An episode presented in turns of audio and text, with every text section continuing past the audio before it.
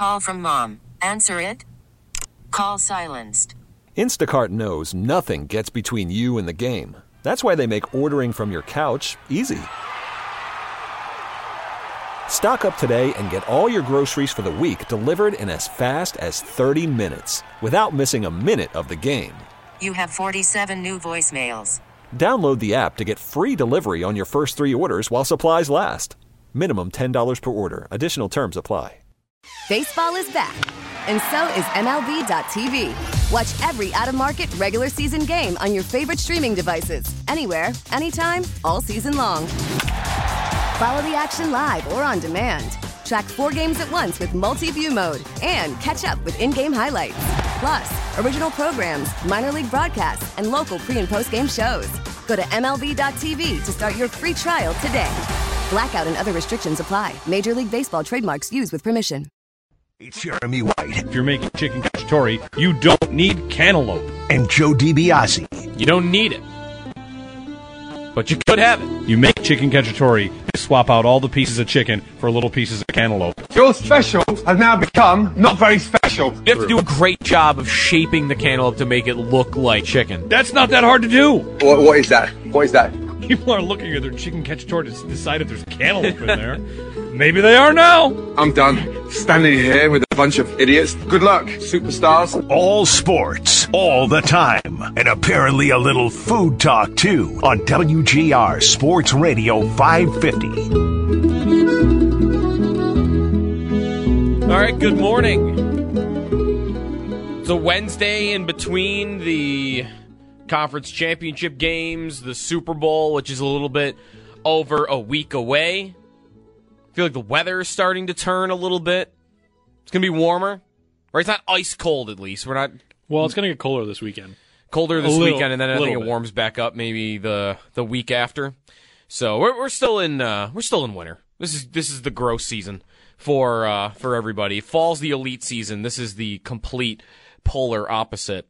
Um, no uh, emphasis may be on polar for for this winter.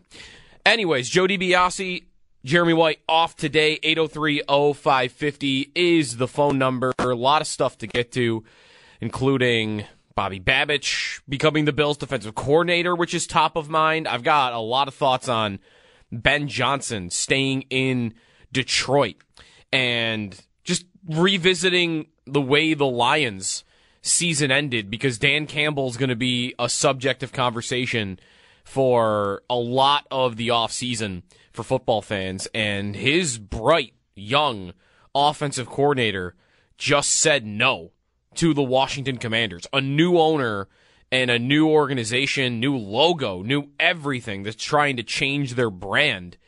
And you'd think they were still the Washington you know what's with Dan Snyder as the owner. Like young coordinator, hotshot. He's like, nah, I'd rather just stay here in Detroit, by the way. And I'll keep calling plays for Dan Campbell. I'll I'll, I'll mention why though I I respect that from Ben Johnson in a big way. Some Sabre stuff to get to as well.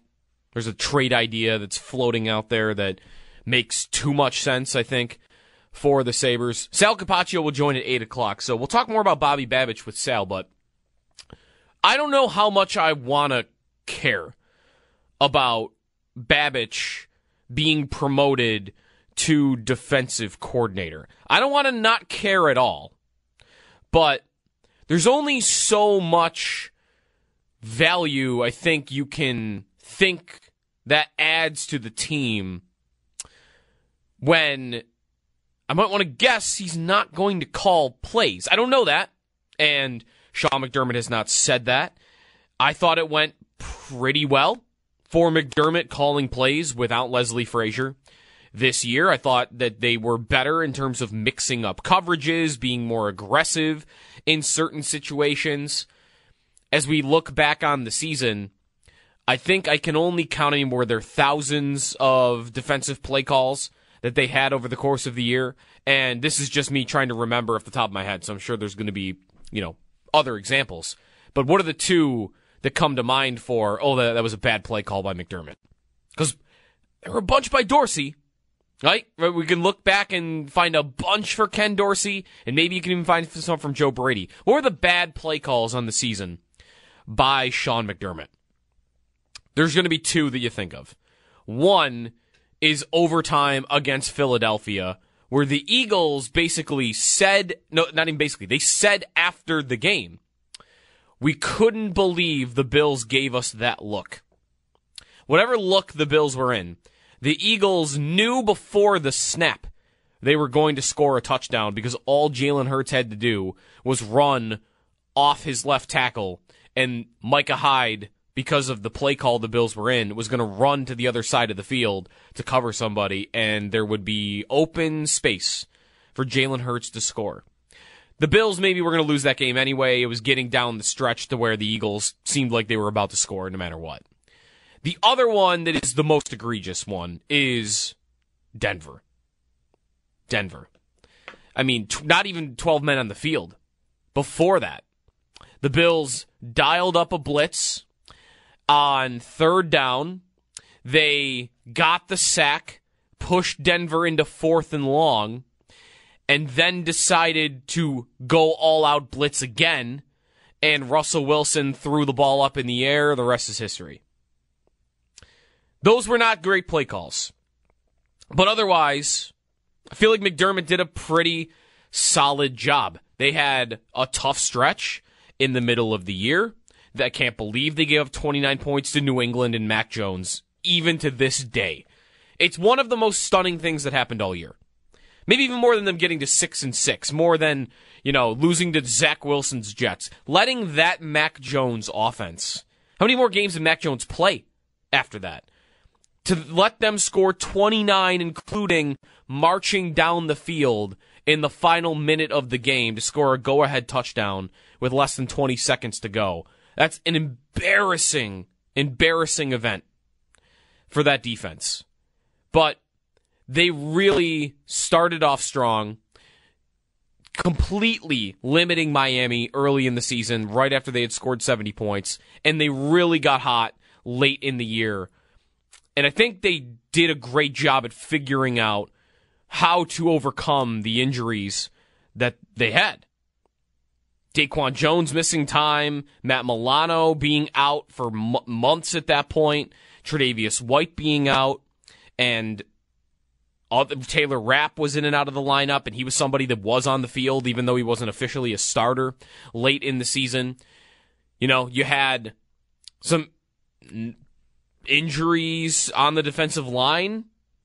I mean, other than Daquan Jones, Von Miller, even though he d- didn't miss games after coming back, is the one, right? Like, they had to overcome him giving them nothing all year long. And they eventually got there.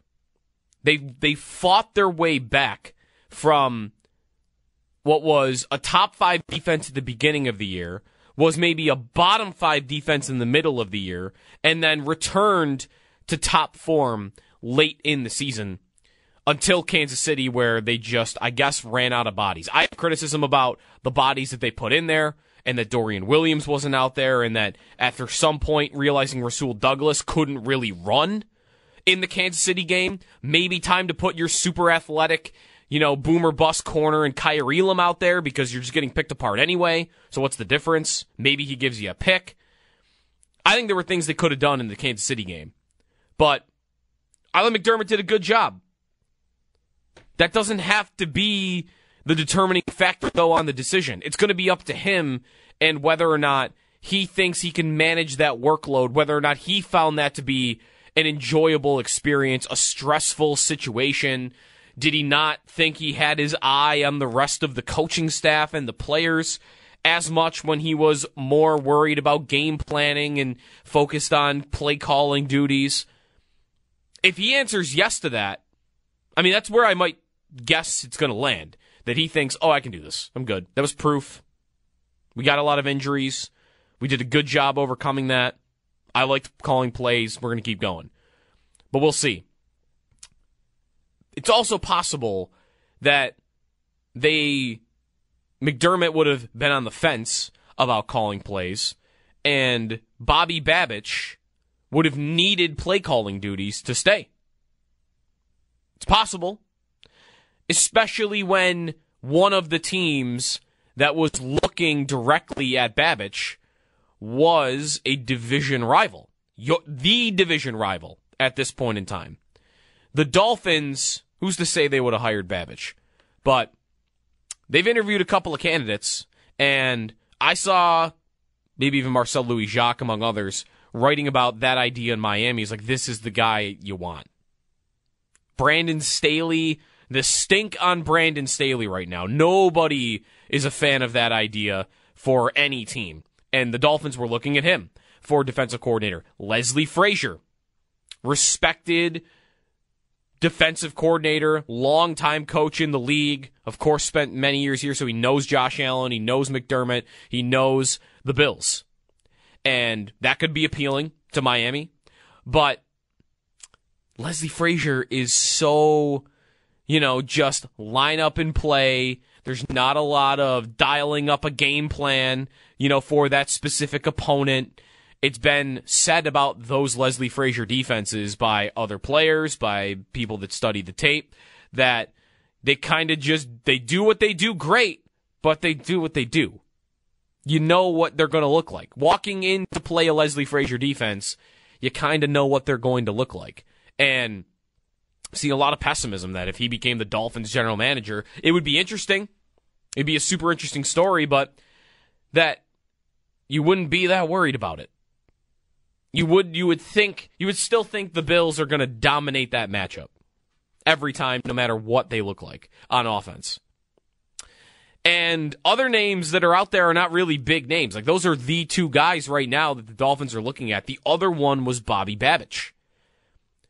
Bills linebackers coach, before that, defensive backs coach that worked with the safeties. So he's got his hands in the pot when it comes to what they've developed in terms of Micah Hyde and Jordan Poyer ascending in this defense from where they were on their previous teams. And you could look at what Terrel Bernard became from a rookie last year to starting at Mike linebacker this year and it going about as well as anybody could possibly imagine. You have Tyrel Dodson, who, I mean, Pro Football Focus had him as the third best linebacker in football this year. I don't think he was that good, but he certainly was good. And it got better and better as the season went on. I mean, Babich is his positional coach, and Dodson, by the way, yesterday on social media was like thrilled to see that he was going to stick around and be the guy that gets the DC job.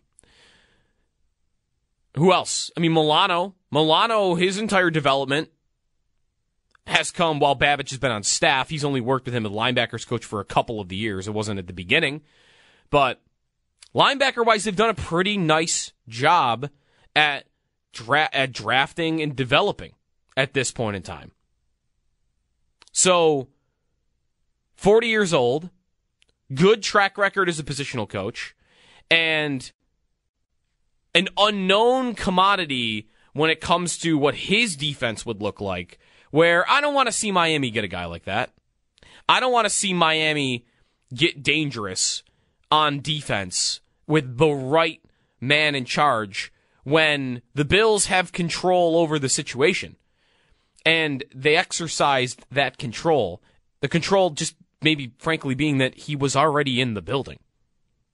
And you really would have had to mess it up to lose him, or he would have had to make certain demands that you weren't willing to meet. And those are things that we don't get to know, at least right now. Maybe we will find out. The only demands might be that, you know, he could have he could have thought, I'm I'm likely to get this Miami job and I want to stay here. But just got to make me defensive coordinator. I need I need that promotion. I need that for my resume. I need that to progress in my career further and further. So that's it. Just match what Miami is willing to do, and I'm I'm staying here because I don't want to leave. That's one possibility.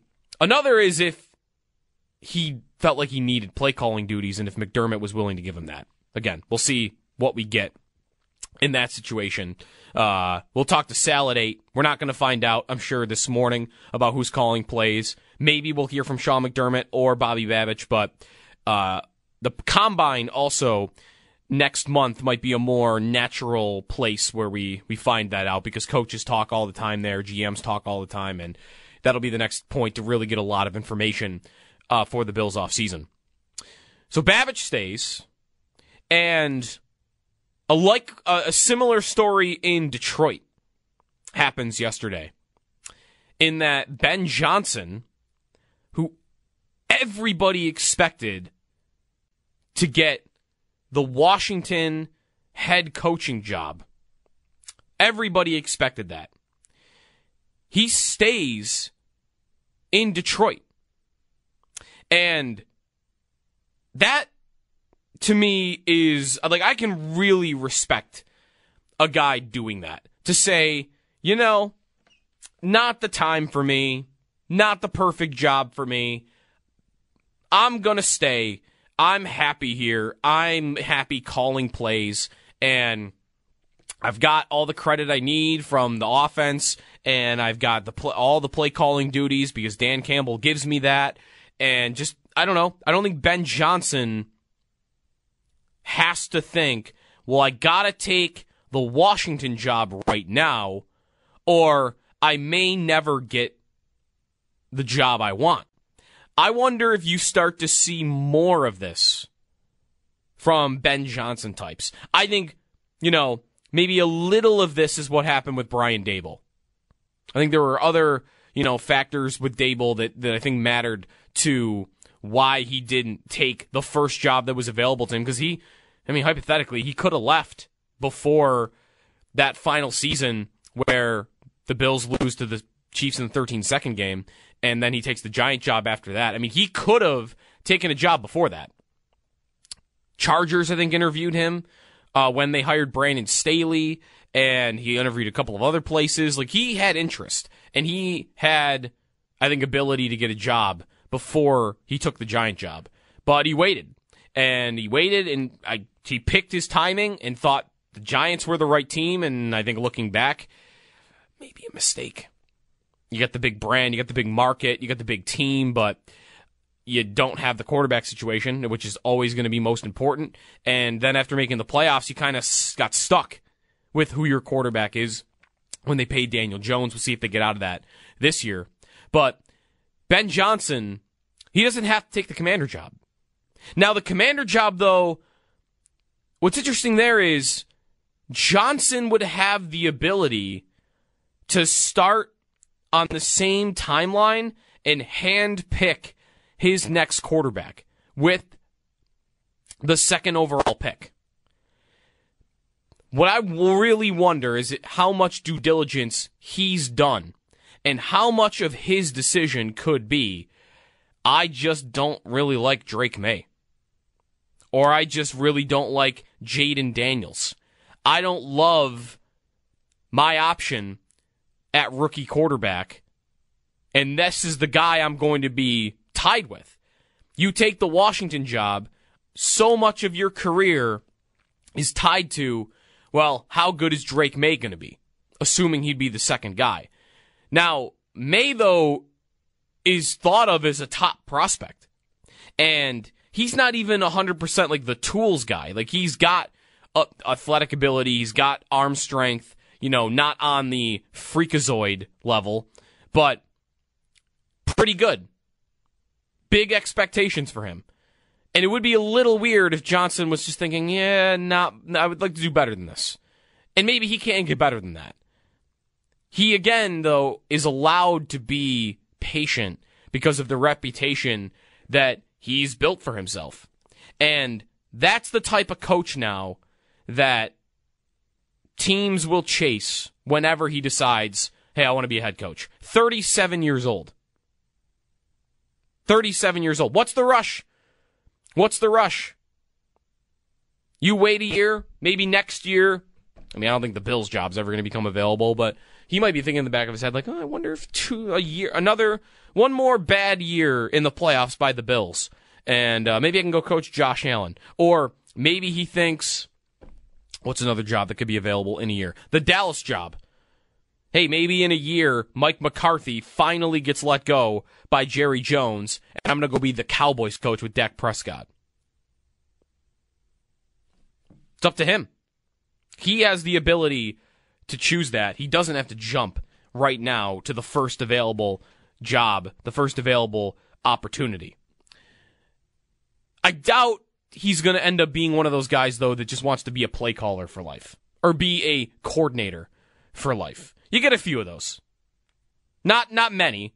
How long? Who was the uh, who's the old uh, Colts offensive coordinator? Tom Moore, who was Peyton Manning's offensive coordinator forever and never that at least I remember stepped away to become a head coach. Just he was content being Peyton Manning's offensive coordinator in Indianapolis, and that was it.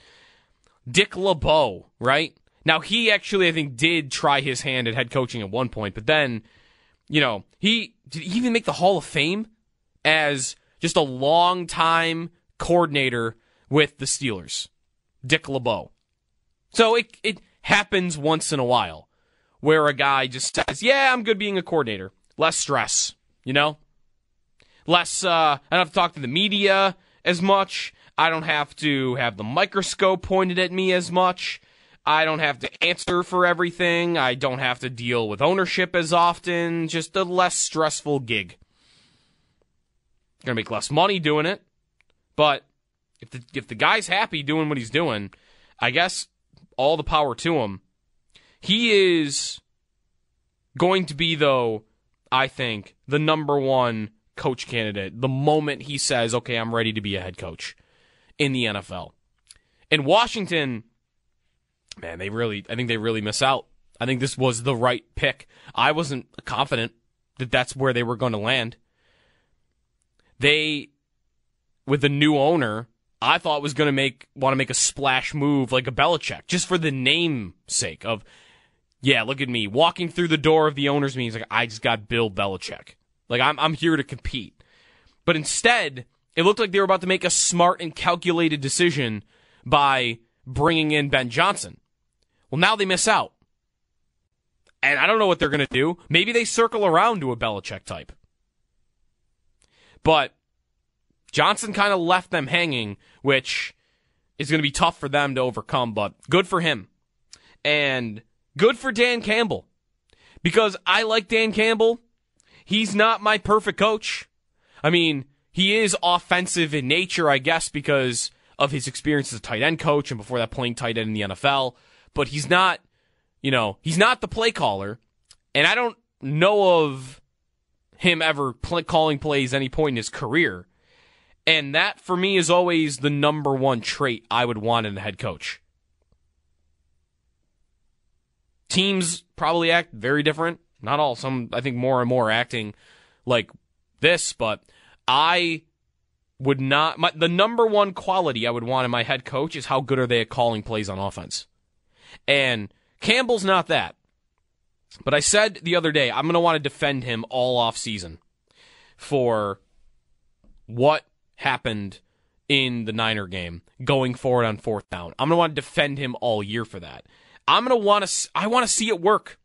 I really want to see it work with Dan Campbell and I want to see it work with him being true to himself, not cowering like Brandon Staley did. Brandon Staley went for it on fourth down all the right times in his first season with the Chargers, and his season ended, and he got a lot of heat for the way he was doing that. And I think the sentiment is the owner kind of told him, "Okay, cut it out, cut it out." And I want to think that's not going to happen in Detroit. And if it did, Campbell is strong enough to say, if you want to fire me, then fire me. I'm going to be me. I'm coaching this team. If I'm, am I the head coach? I'm coaching this team the way that I know how to coach this team. Campbell seems like a strong enough personality to overcome criticism of what he did on fourth downs, and he is going to continue to be one of the best game management coaches in the league. I want to see that work for that reason. And I don't know how well that works in Detroit without Ben Johnson as the offensive coordinator. Dan Campbell maybe changed the culture, but the defense wasn't very good this year. Why were the Lions great this year? Because their offense was one of the most consistent offenses, maybe only behind the Niners in the NFC this year. So I'm glad Ben Johnson's staying because I really want to see that work for uh, for Dan Campbell. 8030550 is the phone number. That's a little bit on what happened in the coaching world yesterday. We spend a lot of time on Sean McDermott. Rightfully so. Callers want to do it, and it's a good question because, you know, you could get into a bunch of different areas of McDermott's job security. One, how secure is it? To this point, no indication to me to believe that it's not as secure as possible. The other more interesting parts of it are, are how long do you give him? How many times do you let him get a kick at the can? How much of Josh Allen's career do you give to Sean McDermott? How much better do you think it would go? Who would you replace him with? Because that's the thing too. If you're gonna, you want to fire Sean McDermott, you better come ready with a name that's gonna do better than he would. We have those talks about McDermott all the time. What about Brandon Beane? What about Brandon Beane? I want to get into that when we come back. 8030550 is the phone number. I'm going to put a poll up on this as well. How much blame for the Bills losing again in the divisional round should go to the general manager in comparison to the head coach? Let me know what you think. We got Sal coming up at 8 o'clock. Got some hockey stuff to get to along the way as well. We're talking with a guest at 9.30 on a trade idea for the Sabres that I think makes a ton of sense. Um, that's going to be uh, not a fun. It's not. It's not fun with the Sabres right now. But you know, here's to hoping that it uh, turns around. What do they need to do to turn it around? We'll talk about some of that stuff uh, coming up as well. We'll have some fun today. 8030550 is the phone number. Jeremy White is off. We've got now till 8 to get your phone calls in. So line up now. We'll get to you right when we come back. Josh Schmidt in producing, and this is Jeremy and Joe. Jeremy off. This is WGR. Bob and I have been together uh, a number of years, going back to our time together in Carolina. And, you know, his dad was with us for a number of years here and good family. Bob is a good coach. He's developed players. And I think, you know, when you evaluate a coach, it's, are you taking what you have and making it better? It doesn't get any, need to get any more complex than that. And Bobby's done that. Bills head coach Sean McDermott. Bobby Babich is the new defensive coordinator, replacing, well, I guess you could say replacing Leslie Frazier. They spent a year without an official defensive coordinator in title. McDermott took on those duties. Um, got some help from Washington, and I'm sure Babich, and a lot of those assistant coaches that were on the staff. But now Babich is the official defensive coordinator. Talk more about it with Sal coming up at 8 o'clock. 8030550 is the phone number. Can't believe we got to watch the Chiefs again in the Super Bowl. I can't believe we got to watch the Chiefs again in a Super Bowl. I, I can't decide though if I am sick of them or not. I I wonder is it just for me that they keep beating the Bills? Because I don't mind dynasties in sports. Like the Warriors were likable. I did not like when Kevin Durant went there. I did not like that part of it. But in general, love Steph Curry, love Klay Thompson. I mean, Draymond Green drives you crazy, but the dude's like a perfect wrestling heel to make things more interesting. So the Warriors dynasty, I didn't, I didn't get sick of that really. I didn't be, get sick of watching them. Um, I guess Alabama, I got pretty sick of. The Patriots, I got sick of, but that might be more so because of the Bills losing to them twice a year, every year my entire childhood. Who else? Are the Lightning a dynasty? The Bruins, maybe. Mm, they only won one cup. I don't think you're allowed to be a dynasty with only one cup. I think that's more the just The sustained Buffalo success. Buffalo, Boston. Just Yeah. yeah. I'm trying that to- whole thing. I'm trying to figure out like, is there a dynasty? Like, do we have to get sick of all the dynasties no matter what? Because they just they just keep showing up. What about the Dodgers? The Dodgers, yeah, they, I mean bit. they've won a bunch, but like it's never been like super consistent. but they've also only won one. That's why I don't think they're considered a dynasty either. Like you gotta True. win, you gotta win three. Yeah. I think that that's kind of the rule. Well, of three with the same group or three in like a certain time span. three in like a cer- like in a five or six year time span. I think that I think this debate was happening when the Blackhawks won three. like that's dynasty because they won three and six. I think it was three and five, something like that. What about the Kings from that time span too? No, 'Cause- you didn't they didn't win enough. oh, they didn't win three. They only won two. Yeah, even the Chiefs now, like they they might need to win to get this next week, but I, I almost wonder like if you win two, but those are the only two you go to, then maybe you don't get it. If you win two and you went to four in a five year span like the Chiefs, they might get it no matter what. Um, what I'm trying to figure out is, am I sick of them because of the Bills rivalry or because I'm actually sick of them? Like, there's, maybe we'll play the clip later. There's Patrick Mahomes. What is he talking about about Justin Tucker? He's talking about Justin Tucker being an agitator. Why? Because he was stretching in the same place on the field that he always has, and Mahomes thinks he's doing it to irritate him. Like, what is he? What on earth is he talking about? Here are the Chiefs again, just digging and digging and digging until they get to the Earth's core to find anybody that rubs them the wrong way so that they can use it as bulletin board material. I mean, get over yourselves. Just play the game. I think it's also remember their whole thing last year where Travis Kelce's oh the Chiefs are we're still the Chiefs or whatever like that whole Yep. mentality they had of like oh everyone doubted us and it's like no not really Right. like the, the Cincinnati mayor called the stadium Burrowhead, and suddenly the Chiefs were the most doubted team in the league. Just what? i- What is your problem? Why do you need to be doubted? You're great. Everyone says it. Everybody knows it. Just play the play the damn game. You're gonna do great no matter what. yeah that, I think that's what it is for me like I like yeah it it isn't fun when the Bills lose to the Chiefs but like they're always good games like it's not like Right. you're getting like there there was the one AFC uh the first time they played in the playoffs when it was like a blowout mm-hmm. at the end of it. That one was like frustrating, but every single other game has been so entertaining. And obviously in the regular season you have their number, but it's like I think what's so irritating about them is the they're trying to get this mentality of oh people are doubting us. It's like no, like you you mm-hmm. have one of the greatest quarterbacks of all time on your mm-hmm. team, and Right, there are goat debates right now about him. yeah, Yeah. right. Like you're you're being your quarterback's being put up against Tom Brady as the best player of all time, and you're sitting there trying to say, "Oh, well, people are doubting us of, of- that we're not going to win." Yeah. I I, I just I this, don't get that. This is new for me though. Like the frustration with them and getting sick of them. Like I I did not have that at all until this year. And even now it's not near the same level for me that it once was with New England. It's not even close.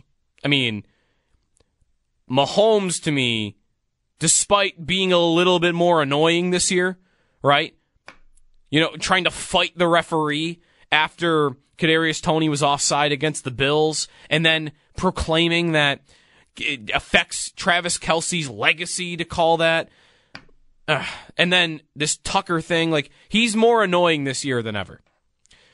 But it ain't close to what Tom Brady became. It's not. It's not close. I, I, I see Mahomes as being more authentic in a in a in a lot of ways than than Brady ever was and certainly is now. So I think Mahomes is more likable than Brady. Mahomes also, by the way, is a more fun watch than Brady. Brady was calculated and efficient and smart and fiery. Like he had that stuff, but he was not making a lot of wow plays. He'd make the clutch throw. He'd make the right throw at the right time. Um, but Mahomes makes plays that are going to be on SportsCenter top 10 every game. The play to Kelce. Like he's more, he's just a more fun watch than Brady is. And Andy Reid is so much more likable than Belichick. Like that that one is the blowout of all blowouts. Everyone loves Andy Reid. Who doesn't love Andy Reid? He's awesome. He's great. The mustache, the persona, the style.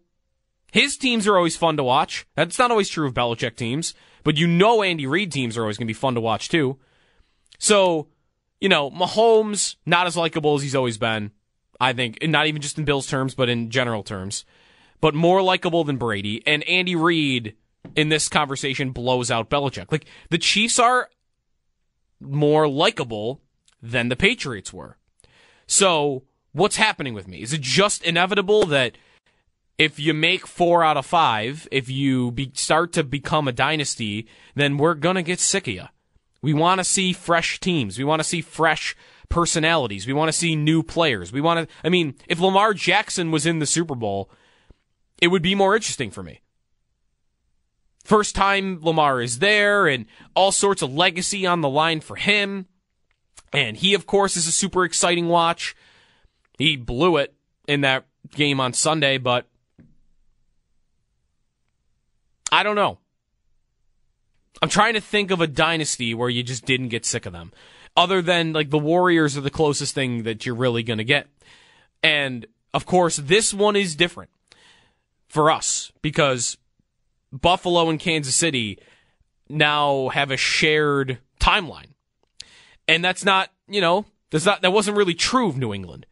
New England would beat the Bills twice a year, but the Bills weren't supposed to win when the Patriots were existing. They, there was never a time when they were good enough to enter that chat. And this Bills team has been. So that almost I wonder if it that, you know, starts to even the gap between all right, the Chiefs might be more likable than the Patriots were, but we hate them more for getting in our way than we did New England. Because, you know, what was what was JP Losman going to do if Tom Brady wasn't in the division? What was Trent Edwards really going to do if Tom Brady wasn't in the division? Maybe squeak into the playoffs like one time and get bounced in the wild card round. Like what, what, what were they what were they going to do? 8030550 is the phone number. Let's go to Rich in Lakeview. Hey Rich.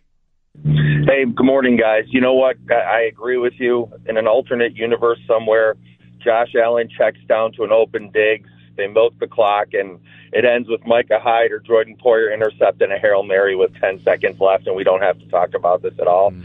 But ultimately, we're going to put up with this stuff until somebody beats them.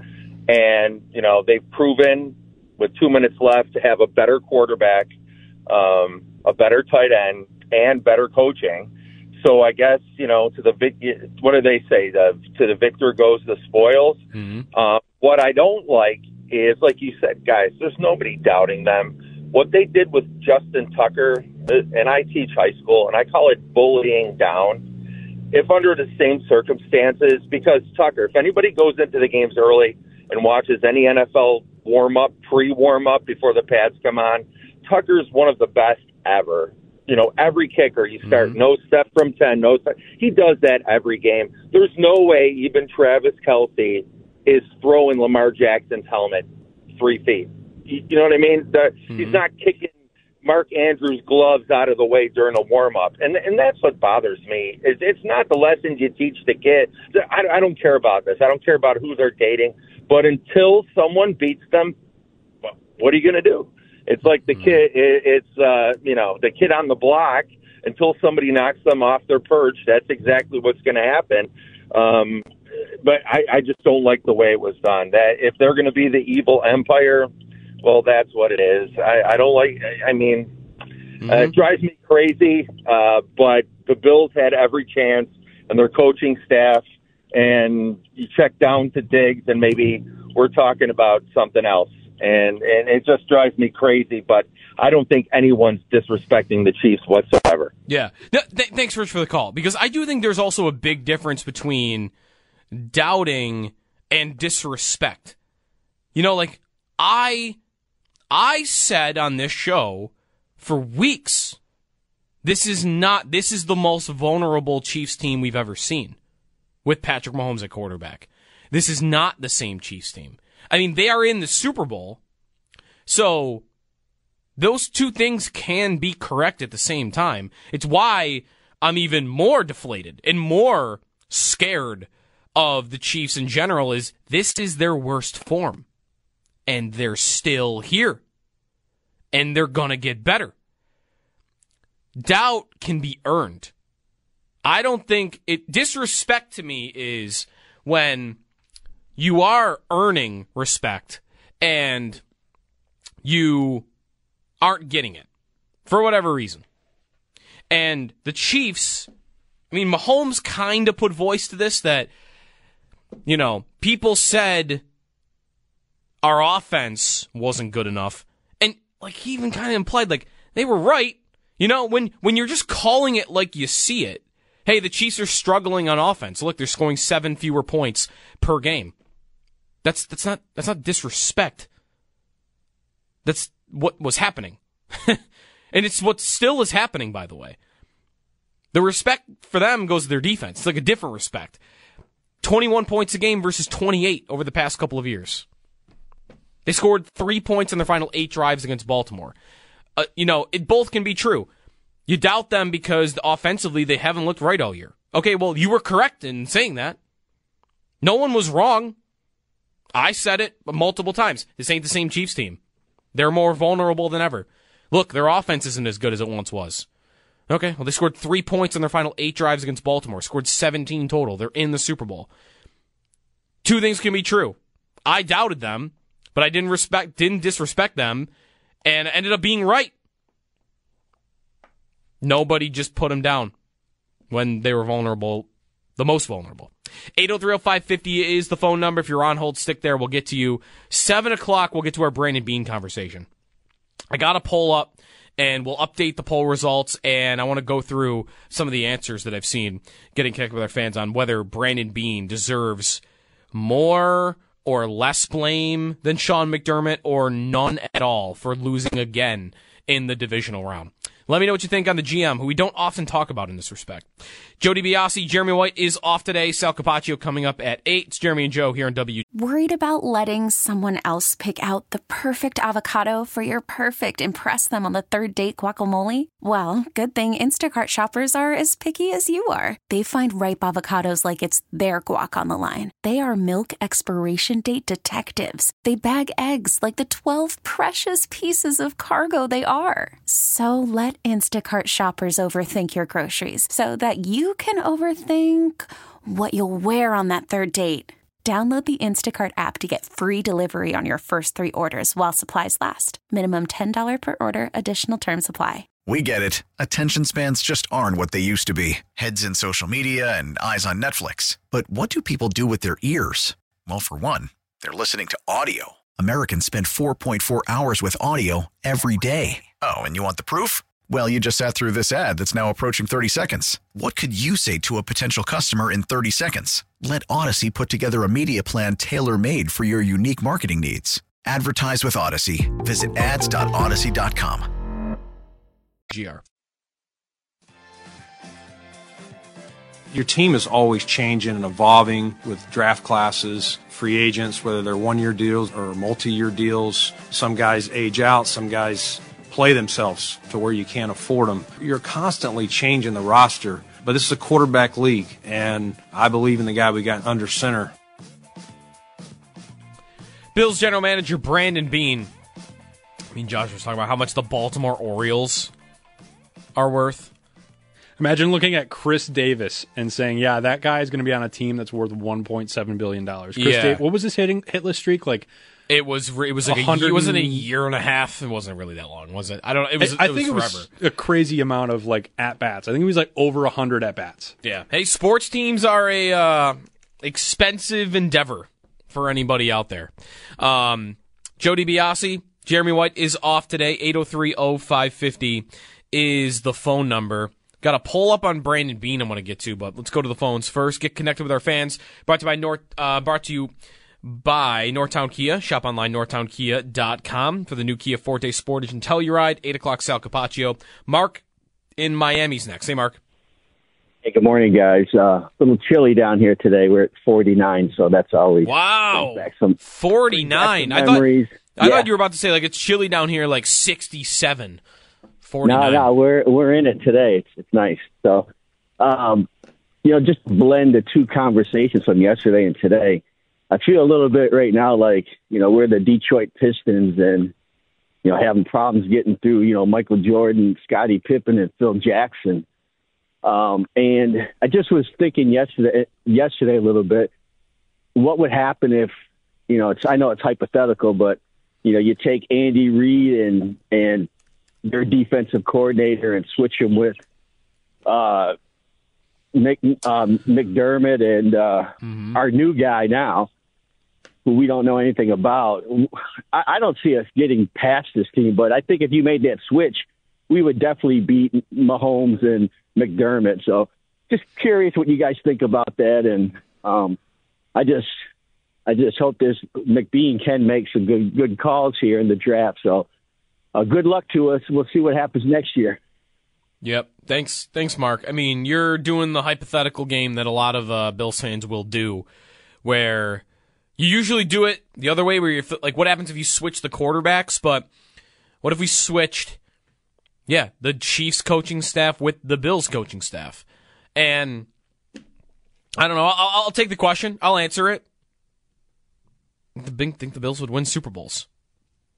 I think Andy Reid is that good. I think Andy Reid is that valuable. I said yesterday when Sal asked me on the Extra Point Show, like, if Andy Reid wins the Super Bowl next Sunday and wins one more, he gets to four. Is he in the conversation? Is he going to be declared by many to be the greatest coach of all time? Like, can he pass Belichick? And I almost, I want to do it. I want to do it. He is an offensive genius. Is he the number one offensive coach ever? And you know me. I mean, I want my head coach to know that side of the ball more than anything. And Reid is the guy for that. Reid gets grandfathered in. No disrespect to uh, how old he is, but just he gets grandfathered in to the young crop of young guys like uh, Ben Johnson, who I talked about last hour, or Sean McVay, or Kyle Shanahan, or Mike McDaniel, and Matt LaFleur, all these young, innovative, young offensive minds. Reid gets Reid's allowed in that club. He's the one old guy they allow in that club.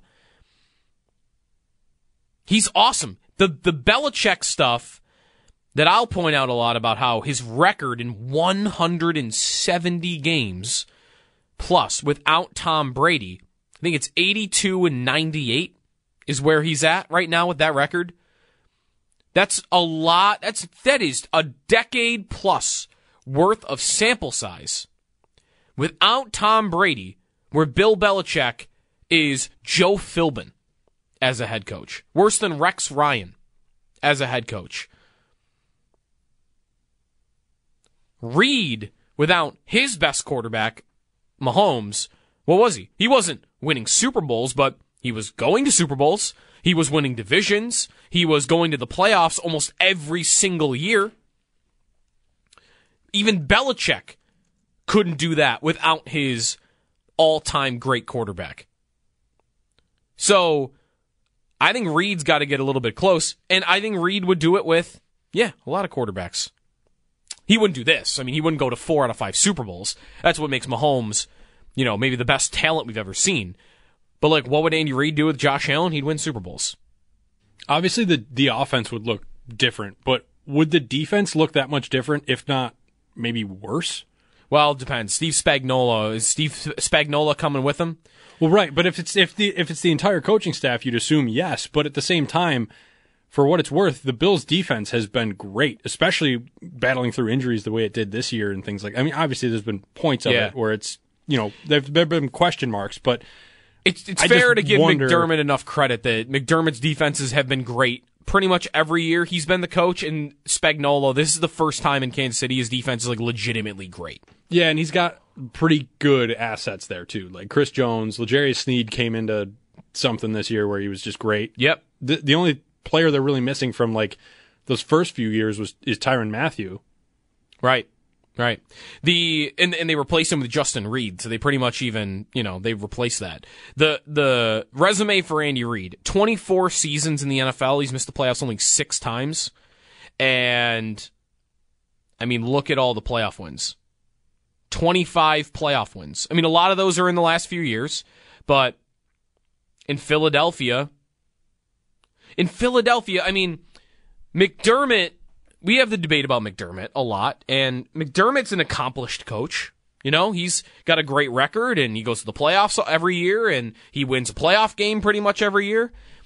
McDermott in his first, what is this, year seven, year eight, we're heading into. has won or has made it to one conference championship game, right?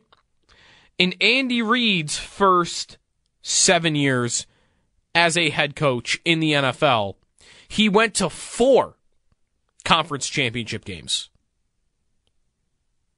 Four. And went to a Super Bowl. Didn't win the Super Bowl. And then took him only three more years back in the NFC championship game. Then you've got that big gap in the middle where he had a couple tough years in Philly, goes to Kansas City, and was pretty much an 11 win team every year with Alex Smith, go to the wild card, go to the divisional round, and then he gets Mahomes. And the rest is history. They've made every AFC championship game since. But he's got a great resume. Got a great resume. Better resume than than a lot of other guys, even with other quarterbacks. That's what I think I've. Re- he's had good quarterbacks. Donovan McNabb's not a slot. He's not a scrub. Michael Vick in Philly wasn't a scrub. Alex Smith was, you know, maybe a game manager, but he wasn't terrible. It's not like he's had bums at the position, but he gets credit for that too for helping identify those guys. Let's go to Gary and Marilla. Hey, Gary. Good morning. Um, I just wanted to piggyback on what you guys were saying, you know, the past couple days and thinking about looking at the Bills as a whole, is especially on the offense. You know, if you go back two, three years ago, the Bills could be third down and ten, third down and you know eight to go, and you just had a feeling that they were going to get it. You know, no matter how they would find a way, whether it's Beasley or some other thing going on, or they would be stopped by their own, you know, means. Now you get into the same situation, and you're almost on pins and needles, even 50-50 if they're going to get it or not. And you're, you know, you're on the edge of your seat. And if you look at the red zone for this team in the past, I don't know, two, three years, they've only been able to get into that end zone if Josh Allen has a running play or the tush push or something else. It seems that there's something missing. I don't know if the coaches are not pulling it out of the players or getting the best out of their players, but if it's not Josh Allen doing it, mm-hmm. they're not getting in. It almost feels like they're not getting in. I think they're very, very flawed. And as Bills fans, I don't think that we see it, you know, like we should, you know, being truly honest with ourselves, because I think they're really flawed. And I don't know what the answer is. I mean, I would love to see them go get a wide receiver that can actually get the jump ball up there to help Josh out. Diggs is not Diggs anymore. I don't know if it's an injury that we're going to learn about, you know, three years from now, or has he fallen off the cliff? But they're very flawed, and I'm just interested to see what they can do, and if the new OC can actually shape the team and pull the best out of each individual player. We've also talked about the offensive line sticking together for five games, but there's a good chunk of games where that middle of that line got their butts kicked on a weekly basis, and Josh Allen was just running or hurrying up at the ball. So there's there's a lot of I think there's a lot more work, and when we come up against the best defenses in the playoffs, it's exposed, Yeah. and that's why we end up losing. Yeah. Th- thanks, Gary. Thanks, Gary, for the call. You kind of lead me into wh- how much blame does Brandon Beane deserve? Because that's that's a commentary about the coaching staff. But you mentioned in there flawed players. And that's Beane's department. Now, Beane does a pretty, I think, solid job in terms of the draft, right? Like, that looks better today than it did a year ago today. And you kind of, you know, part of that is we didn't, we were projecting what the value of the Spencer Brown, Terrel Bernard, James Cook, Khalil Shakir. There were all these picks that didn't look great early. And that was fair. Kind of like the Chief thing from earlier, where like, is it disrespectful to just kind of call it how you see it at that time? Because things will change. Players will develop, players will improve. At this time last year, you looked at Beane's draft record and went, well, okay, let's look at what does Sean McDermott have to work with? He's got Kaiir Elam, who can't get on the field, he was a first round pick. James Cook in the second round, uh, they didn't trust him. Terrel Bernard in the third round, weird pick all along, and uh, no, no, are they even going to let him play this year? Shakir only caught 10 passes in his first season. Spencer Brown as a third round pick was, oh, this guy is really inconsistent. I mean, there's a lot of advanced numbers say he's the worst lineman in the league. Um, Boogie Basham in the second round was why did I need him in the first place? And he hasn't done anything. There were just so Epenesa, even at that time, like eh, just kind of a guy. Ed Oliver hadn't hadn't broke out. There were so many guys you could look at from last year in recent drafts and go, they're not really doing that great, are they? And it is amazing. Like one year can change the sentiment on all that a lot of those Beane picks have turned it around or taken big steps since we would have had that talk a year ago. Not all of them. Kaiir Elam hasn't, but James Cook just made the Pro Bowl, thousand yard rusher, number one running back. Terrel Bernard went from, is this guy even going to be an NFL player to, okay, we got a good athletic, versatile, starting middle linebacker that's cheap that they really missed in the Kansas City game.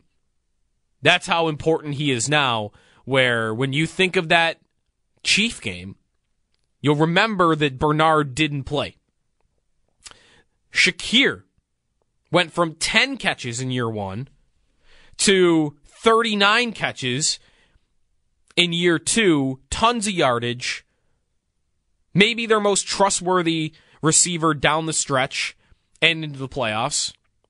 You've got Spencer Brown, who took a big step last year and became a reliable starting right tackle. And Epenesa had his best season rushing the passer. And suddenly I look at Brandon Beane's draft record and go, well, this now looks pretty good.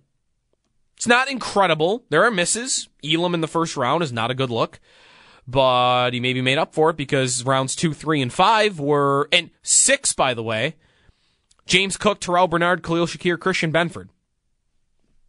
You take that every year. I mean, you could do better, but ideally, right, you don't want to, but if I told you, hey, I'm going to miss on the first round pick, but I'm going to hit on pick rounds two, three, five, and six, you'd sign up for that every day. Beane's draft record looks better but it's not spotless. And there are free agent moves that you could point to and go, this is a big reason why they don't have the ability to manage the cap and to add talent like Kansas City is about to have this offseason. The big move that's not going well for Brandon Beane, it's not one I'd want to be overly critical of him for because I didn't think it was a bad idea at the time. I thought it was a great idea, and I don't really remember anybody saying it was a bad idea. The Von Miller contract is looking rough. Really, really rough. Now, you could look at this a couple of different ways. What I just said, which I think is true. I don't remember there being anybody out there that said, "Oh, don't sign Von Miller. That's trouble. That's too risky." No, it was, how, "Come on, man, Super Bowl. Let's go." Von Miller just chose to come here. You gave him what a th- it's basically a 3-year deal, but it can be up to 6 for all this money. That's fine. Take the risk. But there was always some risk baked in because I guess the age.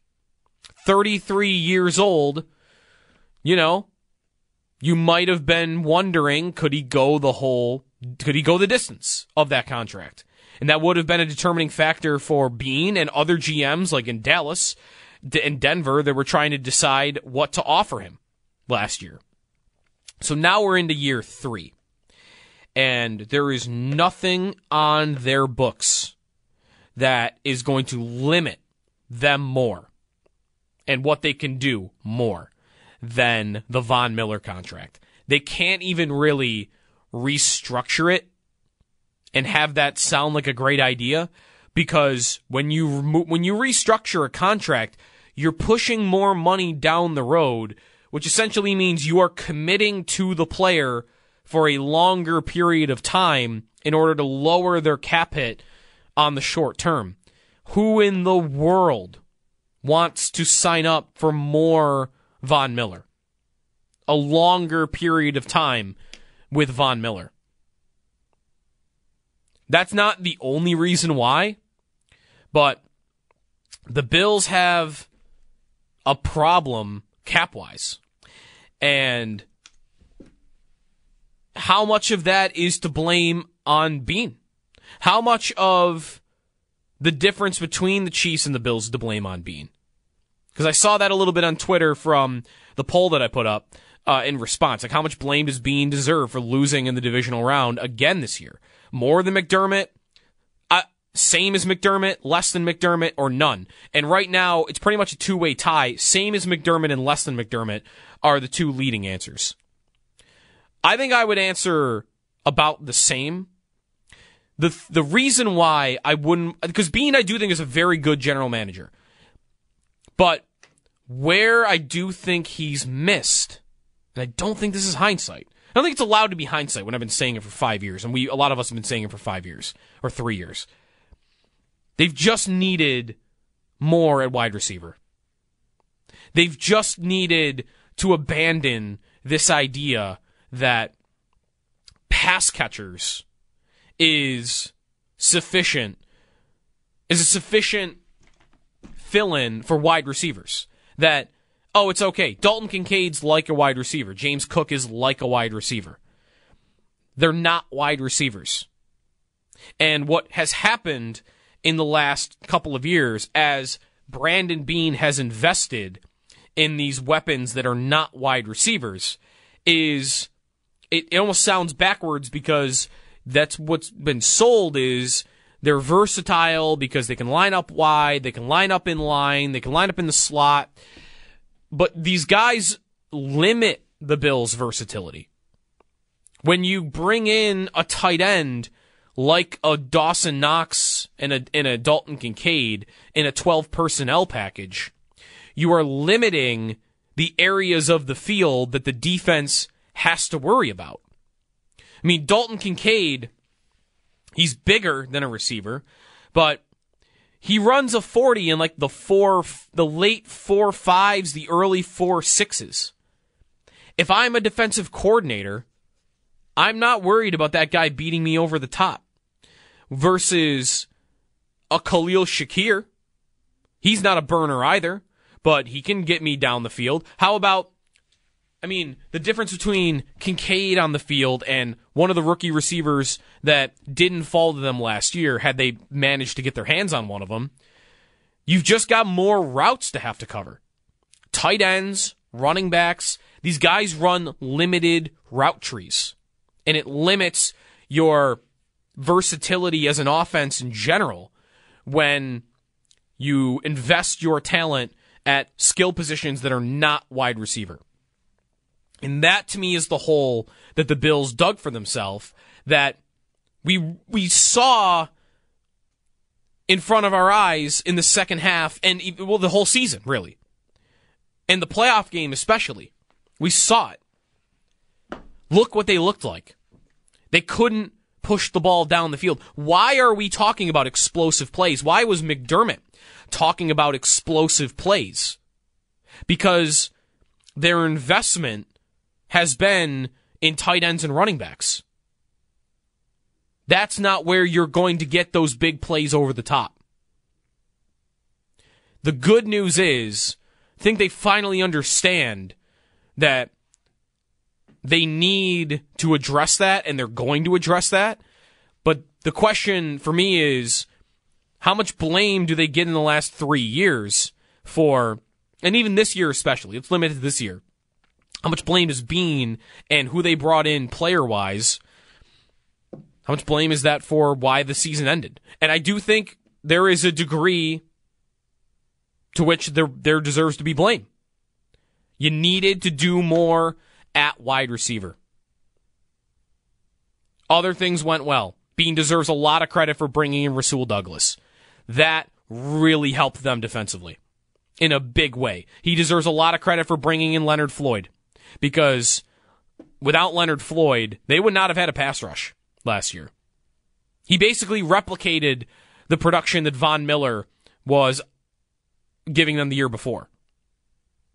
So there are good moves in here. No doubt.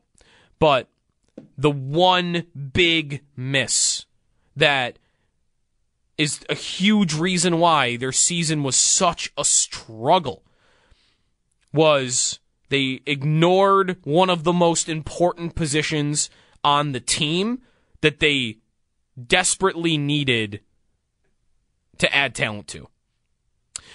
8030550 is the phone number. Sal's coming up at 8. Got a Sabres trade idea that I want to talk about. We'll talk about with Jason Moser also from puckluck.com coming up at 9:30, but we'll get to it a little bit before that as well. As the Sabres are off this week, bye week into the All-Star break, uh, Saturday's All-Star game and then they'll be back at it next Tuesday. If you're on hold, stay there. We'll get to you when we come back. McDermott versus Beane in terms of how much blame is supposed to go around to everybody for this team not being the Chiefs. If Allen's as close to Mahomes as we all say, then the Bills should be a lot closer in accomplishments to Kansas City. They're not. Who's to blame for that? Let me know what you think. Jeremy and Joe, Jeremy off today. This is WGR.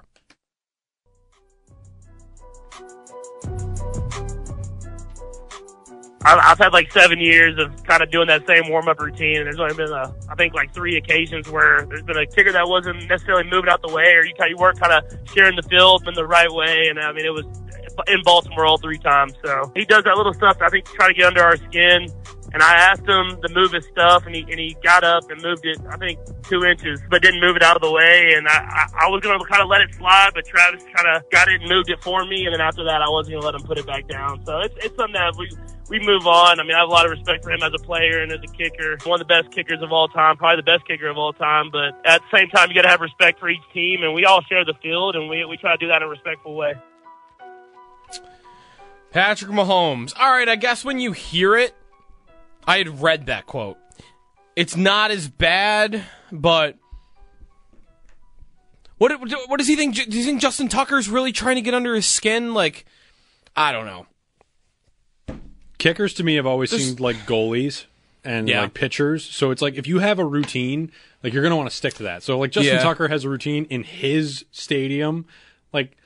It's also good. hard for a kicker, like to find. Like, you ever see them like trying to warm up, like when the band is on the field right. and they got to kick yeah. through, like the little kids playing lacrosse on the field? Just could be tough. Yeah, it's not like you can go off on like the sideline and like you know throw a pass or two like 20 yards. Like you have to be in the middle of the field most of the time in the way of pretty much everybody.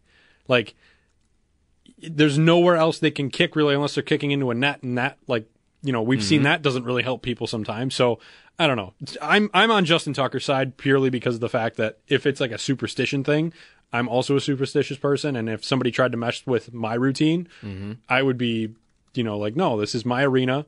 I'm doing it because I always do it right here. And you can go somewhere else. You have the rest of the field to play with. Like like he said, they all share the field, so why not just go somewhere else? Yeah. I don't know. 8030550 is the phone number. I got to get to Arthur Smith being the Steelers offensive coordinator also by the way cuz that is truly the funniest thing they could have done. Actually, not true. Cliff Kingsbury would have been the funniest thing that they could have done. But Arthur Smith is a uh, maybe a close second.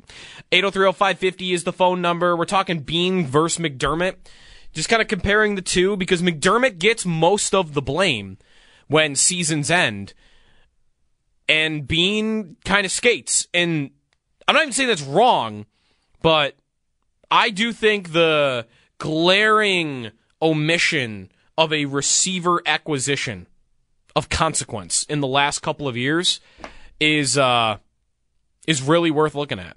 And I just dug up some numbers on explosive plays, more so Josh Allen and his ability to complete the deep ball. Allen started his career horrible throwing the ball deep when he was still a very inaccurate quarterback. He had not yet tweaked his throwing mechanics Right, not even tweaked. He really kind of just overhauled them uh, after that 2019 season. He overhauled the way he threw the football, and he got more accurate after that. Worked with um, who's the Jordan Palmer, right? His uh, personal quarterback coach in the summer. So from 2020 on, like new throwing motion, Josh Allen and on, his deep ball completion percentage by year. This is a receiver stat to me because what lines up here is as his numbers go down, the receiver talent also goes down. 2020, 44.9% deep ball completion percentage. 2021, it goes down two percentage points, 42.5%. And then in 2022, it goes down four more percentage points to 38.8. This year goes way down to 31.6%. 7% down from last year. And over a four season span, it's gone down 13%. That's a giant, giant, giant decrease. That's a receiver stat. That is, you don't, you used to have John Brown and Gabe Davis. And, you know, Diggs was faster at that point in time. Diggs was coming off his last year in Minnesota where he was like the best deep threat in football. So, as time's gone on, Diggs has maybe gotten, what, a hundredth or a tenth of a probably not a tenth, maybe a hundredth of a second slower by year, at least a little bit, a little bit slower year by year. And no John Brown, then no Emmanuel Sanders. And they arrived at a point last year where Gabe da- Gabe Davis maybe even, you know, probably not as fast as he was when he first entered the league. The speed element is just never been replaced. And it's hard to not just arrive back at that point. And that's where it's really the only place I want to put it. I think the Von extension you could only go so far with as criticism for Beane because it was a good idea at the time. Like there was not a lot of counter to that idea.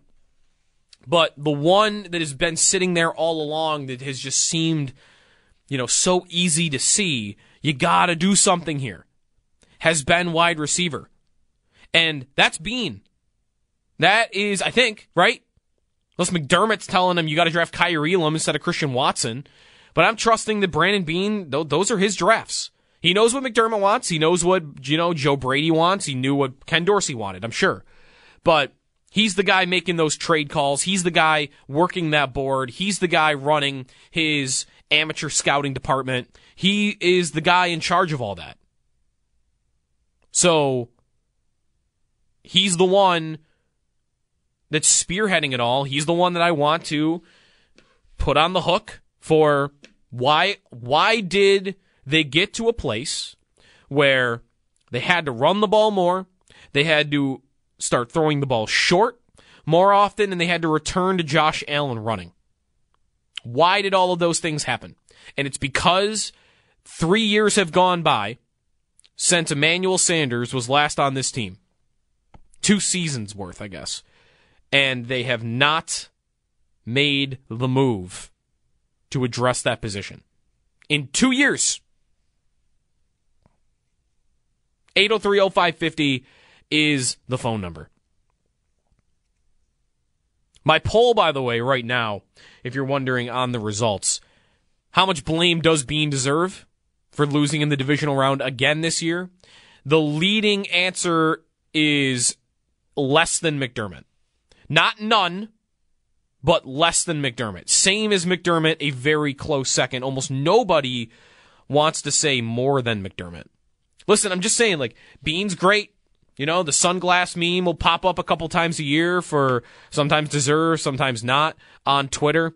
He has been seen as a capologist, and I don't mind how aggressive he is in terms of making trades.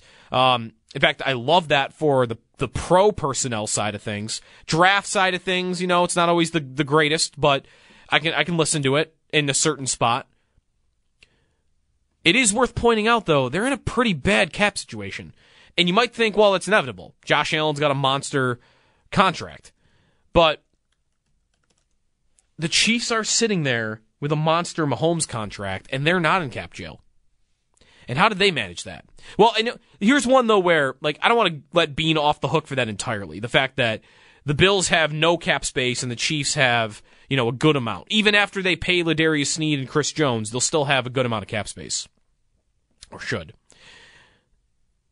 The Bills, who will have to work to get under the cap, only New Orleans has less cap space than them. So much of it is the Von, Diggs, and Allen contracts. And what were they going to do with Diggs? The Chiefs are in better shape than the Bills are in in a in a lot of ways because they traded their Stefon Diggs. They hit a point where it was time to pay Tyreek Hill, and they decided to trade him instead of sign him. I think that is a lot, a lot easier to do when you've already won. When you've already won a Super Bowl, I think you get away with that a lot easier. Versus if you're the Bills, not only have you not won with this regime, you've never won ever. Your franchise has never, ever won. And when you have a talent like that, you're not looking to sell, you're looking to push your chips to the middle. That's maybe what's even more frustrating though about the Chiefs being here is they made a move that had the next window in mind. They traded Tyreek Hill knowing this move's not going to make us better right now, but what it is going to help us do is get our cap in shape. We're going to get younger. We're going to get cheaper. We are going to acquire unknown commodities in exchange for the best wide receiver we've ever had. The Bills could have done the same thing before they gave Stefon Diggs that giant extension. But actually I don't really think the Bills could have done it. What does that look like if you're a team that hasn't won and you do that? That's why it's frustrating the Chiefs are here. The Chiefs made that move. These were supposed to be retooling years for them. But that's where great drafting can come into play. They spun those Tyreek Hill picks around and they built an incredible defense. So they get to be here.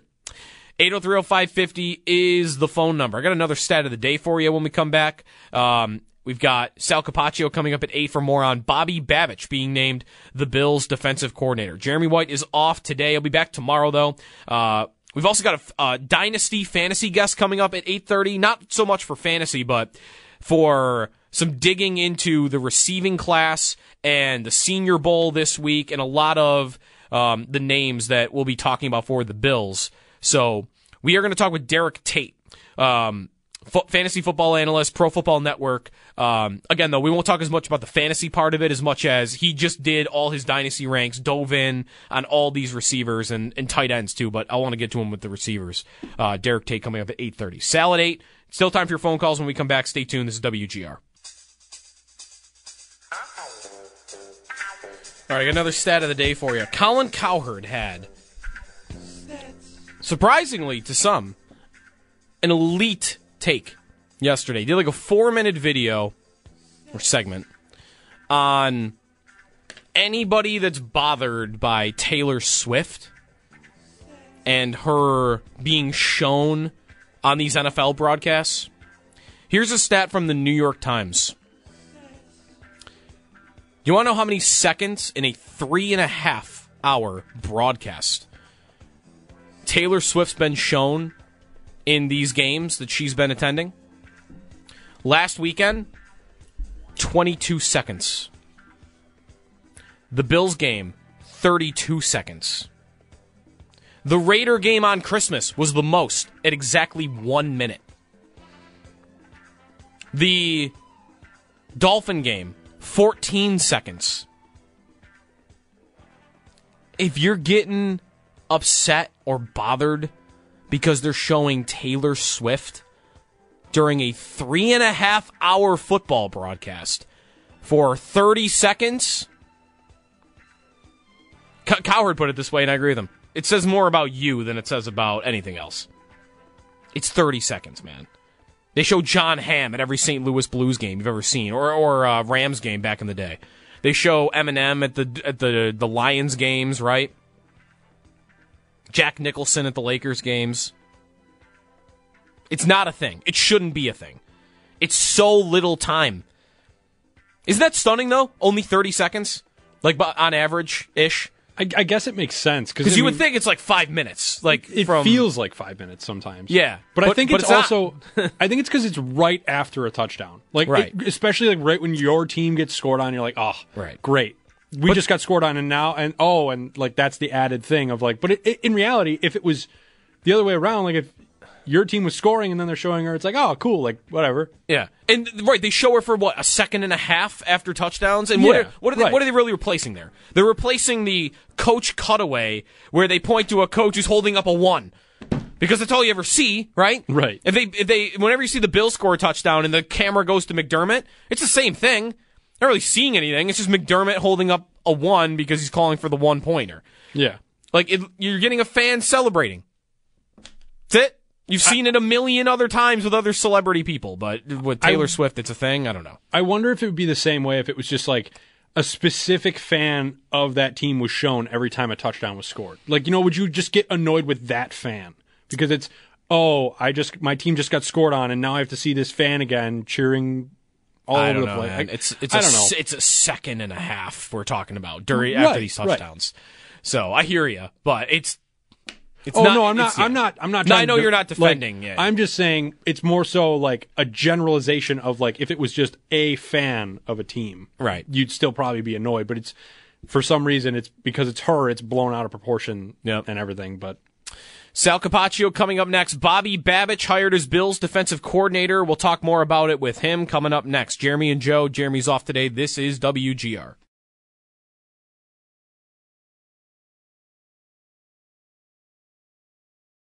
It's Sal Capaccio.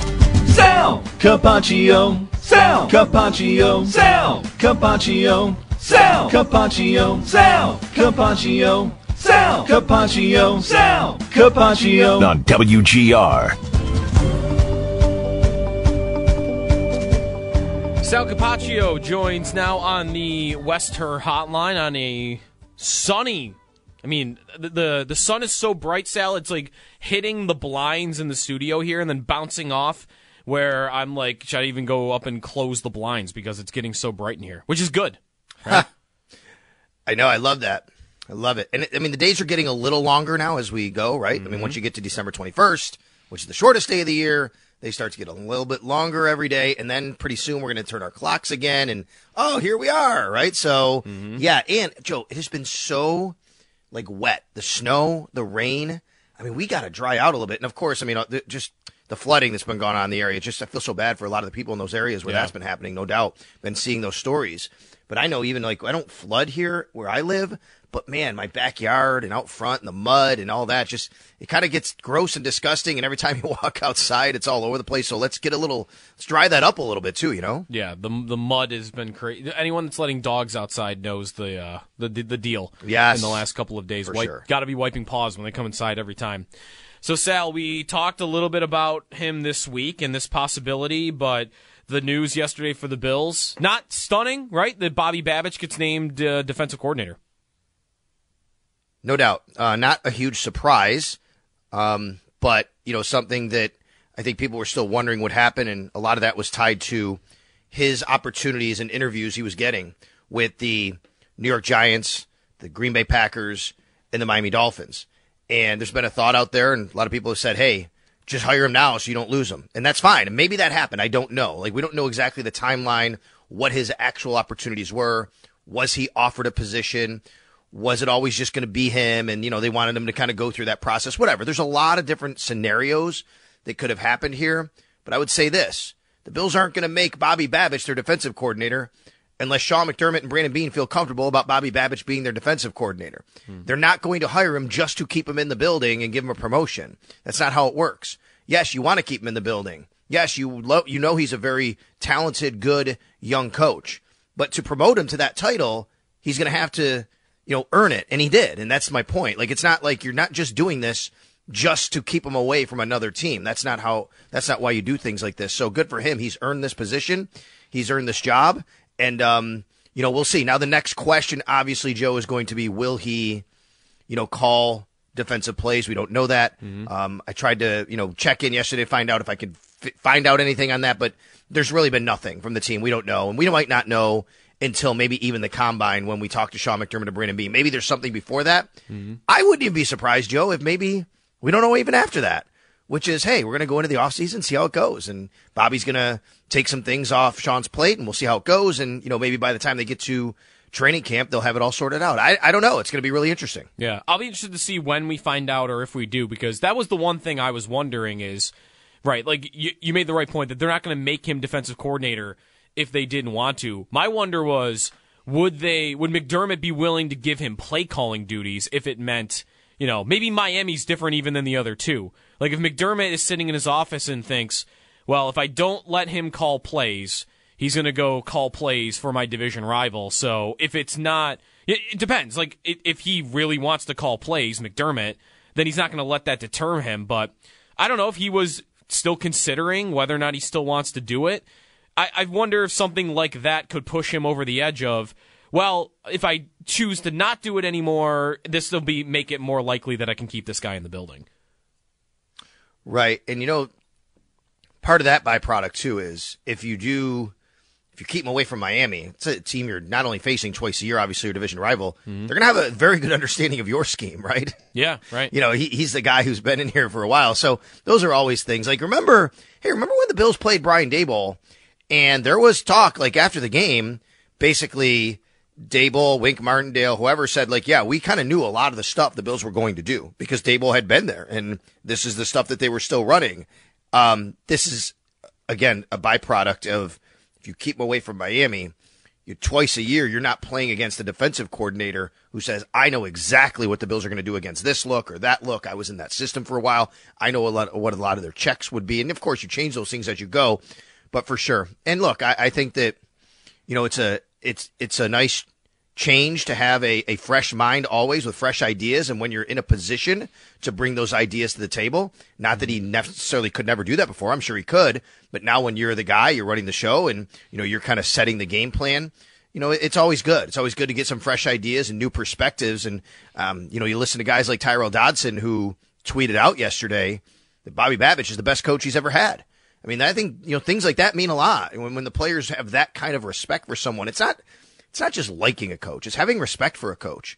Um, you know, teaching and coaching. Now, this is their profession. These guys, Tyrel Dodson. I know Matt Milano has spoken very glowingly about him. I know that Micah Hyde and Jordan Poyer have spoken very glowingly, and it's not because they're just like buddy buddy. It's because these people help them in their careers and they advance on, and that means a lot. You, you're talking about three All Pros that he's coached over the last what four years with Hyde, Poyer, and Matt Milano. Right. Yeah, I was like the position groups that he's touched, Sal. I mean, there's really a, a lot to go on here, right? Of like success stories, guys developing.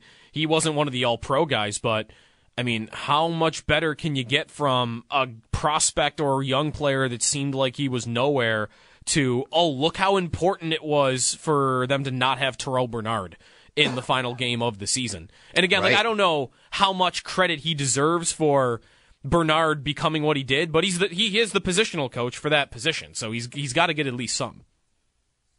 For sure. And I would say, though, there's always a transition of when you become the position coach and then you become the coordinator, like how much your hands are going to be on the position. We don't know if he's still going to be linebackers coach, right? I don't know if that was mm-hmm. the official title, not official title. Let me go and look. Maybe it's even on the website because I they haven't changed some other things there. But that's something that, you know, there, if he's going, it's the same thing we talk about with Sean McDermott. Mm-hmm. If he excuse me, runs the defense, and you say, well, there's so much on his plate. Like as the head coach, can he run the defense? Well, let's at least think about if Bobby Babich is running the defense, whether he's calling plays or not. If he's running the defense from Monday through Saturday and putting in the game plan and has his, his he's watching everything. You know, now you have to also make sure that someone's taking care of and doing everything with the linebackers to keep them doing exactly what they've been doing. So, yeah, I do think it's a um, it's a it's something at least to to think about as they go forward here. And I I don't know if they're going to have a special linebackers coach or if he's going to be the linebackers coach. As far as I see, he only has the defensive coordinator title right now, and they don't have an actual linebackers coach, which could still be him, but I think all that's got to get sorted out.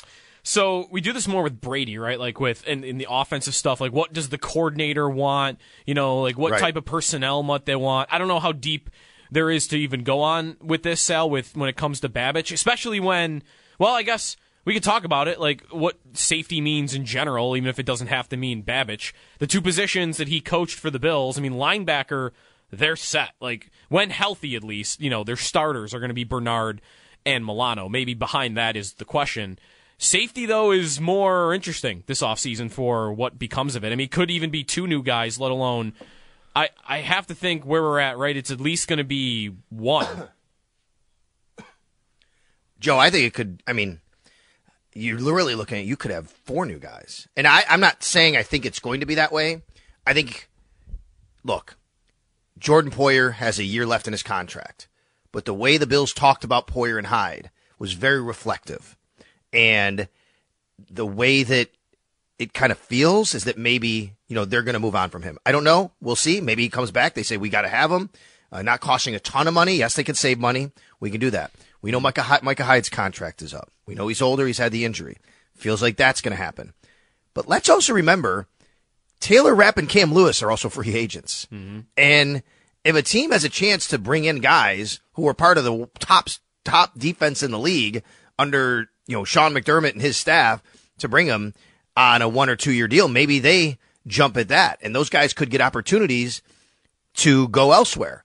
But they could also stay in Buffalo and really kind of become the starting safeties. To me, I think this is all up in the air. Now, you know my affinity, my affinity for Cam Lewis. I talk about mm-hmm. him a lot. I think Cam Lewis is one heck of a football player. He does so much for this team. And no, is he is he Micah Hyde or Jordan Poyer? No, but man, he is the backup nickel to Taron Johnson, and I think he could start at nickel in some teams in this league. He is the number four safety who comes in and dime packages. He does so much. He's a special teams guy. He's a very valuable piece to keep. He knows this defense. He went to the University of Buffalo. He's been here, uh, started his family here. I, I would think that if you want to keep Cam Lewis, you can keep Cam Lewis unless he gets blown away by another offer. I think Taylor Rapp's an interesting one. So to me, because Taylor Rapp may say, hey, look, I got a chance to start here. They saw me, I saw them. Hmm. Or maybe the Bills want to have something new there. So I do think that that, and I'm not, I don't want to dismiss Damar Hamlin. To me, Damar Hamlin, though, is a backup safety. That's what he is. I don't think you want to go into the season with Damar Hamlin as one of your starting safeties. I, I'm fine. He's going to compete for a, for a job. We'll see if he plays special teams. There's no guarantee he makes it. He was on the bubble last year making it. I'm focusing on Poyer, Hyde, Rapp, and Lewis. Hyde, Rapp, and Lewis are all free agents. Poyer isn't, but that could very well be something that they're moving on from. You may be looking at four new players at that position, or maybe they come back with Rapp and Lewis, and I don't know how that makes you feel. Like if I said to you right now, next year starting safeties are Taylor Rapp and Cam Lewis, how confident are you? I'm no. That's a good question. I don't know. It's certainly I, it's it's weird because safety I feel like historically and maybe this is even still true has been one of those positions where you don't have to go all out, right? You don't have to pay a ton of money, like you can kind of just pick and choose your spots at that position, but at the same time it's been so key for the Bills because they've had all pro play back there. We've seen how important that is where I I wonder like they said when they brought Hyde and Poyer in, they weren't like the biggest contracts in the world. Like Hyde's was a decent size. No. Poyer though was kind of more of a hey, this guy was not really a key player in Cleveland. It, it wasn't quite a flyer, but it was let's see if he'll ascend here. Um Maybe that's what they would try, you know, like without having to feel like we need to spend a first round pick absolutely on safety because we've got to have the all pro guy or we're, we're, we're screwed. No, I, I agree with that. And let's remember how they why they signed Jordan Poyer. He was in Cleveland. Bob Babich was there. I think Bobby was too, actually, but Bob was Bob Babich was on that staff and kind of said, "Hey, this is a guy that I think we can work with and we can use here." And that was a really great, you know, key endorsement and for them to go sign him. That was the at the time how it was explained. Um, you, maybe you find someone like that. Maybe there's somebody on staff who's worked with a guy who's a lower level guy, is not getting an opportunity somewhere, and say, hey, you know what? That's a guy that we can bring in here to Buffalo. Let's also remember salary cap constraints, and they did have some back in 2017, of course, when they made those moves, but they have a lot more now, even I'd say. And you're not going to be able to go out and get you know top end safeties and pay them. You're going to have to rely on cheaper deals and shorter deals, probably one year deals. How they got Taylor Rapp. I mean, Taylor Rapp, look, Joe, I mean, when, when people thought that Jordan Poyer was gone, I thought Jordan Poyer was going to leave last year. And Taylor Rapp was a name out there that, hey, if Jordan Poyer leaves, maybe Taylor Rapp can be signed by the Bills to be a starting safety. They get him as the three safety. They get him as a backup. So there are guys out there that you could probably, you know, bring in. So mm-hmm. yeah, I think it's going to be really interesting how they approach this position. It is a very key position. The one thing I'm not interested in, I'm not interested in Christian Benford moving to safety. I think Ah. he showed enough at corner last year to be a solid starting corner in this league. I'm glad you mentioned that because I had that written down as something to bring up because that he is always the guy mentioned there, and I think that's because even maybe the Bills have admitted this that he, they think he might have the capability to do that. Yes, but I'm in agreement with you, Sal, that like he there are some numbers that I've pointed out where like he's top ten among corners in preventing separation this year, and there those charts you see with that number on it. He's around like the Patrick Surtains and you know some of the top corners in the league. I don't think he's getting the tougher matchups like those guys, but I saw nothing from Christian Benford in year one or two that makes me want to take him out of the, of the starting rotation at corner, and and especially when like you might seem like they're deep right now at corner, but you move Christian Benford to safety. And suddenly, I'm feeling a lot more uncomfortable about my cornerback situation because White and Elam are question marks. It's a great point. Rasul Douglas did play a little bit of safety at Green Bay. I don't want that either. We saw what he does as a mm-hmm. corner and a ball hawk, right? I mean, you you have that. I think that sometimes, I think sometimes we get a little too caught up. Maybe we do. I think a lot of fans do. In we'll just move this guy to safety, move Tre'Davious White to safety, move this guy. Like it's a totally different position. Yes, some guys can make the transition. Some guys just aren't built for it. I don't think Tre'Davious White's a safety. Not in this defense. He's got you got to tackle, and he's not a great tackler. He's not someone like that's a guy that is going to be you know on the boundary covering a covering uh, a receiver, and you know he's traveling last year the best receiver. That's not necessarily his game. Now I understand as you get older, maybe certain skills deteriorate, so maybe you fit more in going straight line instead of rotating your hips. All those kinds of things. Aaron Williams is a great example of moving from corner to safety, and he was really good at that, and he excelled at that. But Aaron Williams came into the league and he just wasn't quite the kind of corner that could keep up with wide receivers in the NFL. But man, he is he was so physical and he was very smart. He just fit the mold. He should have been a safety when he came in the league. That's not the case with a guy like Tre'Davious White. That's not the case with a guy like um, Rasul Douglas necessarily, right? I mean, I think these guys are corners. I honestly, if I looked at it, if I could pick a guy on the on the Bills like corner list who might to me fit more of a safety mold, it might be Dane Jackson. But I don't even I'm not interested in that either. He's a nice backup corner, and I, I think that would be a tough transition even for him. Yeah. But I think that guy, like, oh, and he's a free agent by the way, and I'm not suggesting they're going to do anything like that. But I look at the list and I'm like, I, I really don't want them to do anything like that. I think they have a good group of corners right now. And then the other one we talk about is Kaiir Elam, right? That Kaiir Elam's not a safety. I, he's a corner. He he's a lot more of the Tre'Davious White mold than he is the Christian Benford mold, right? I mean, he's just he's a longer guy. He's athletic. He's he's not a guy. He's not a really good tackler. Um, he improved that this year. Yeah. But you you got to have Hyde and Poyer. Those guys are they can play in the box. Poyer was playing dime linebacker. Like that's the kind of guys that go to safety. I Elam to me right. You you talked about his improved tackling.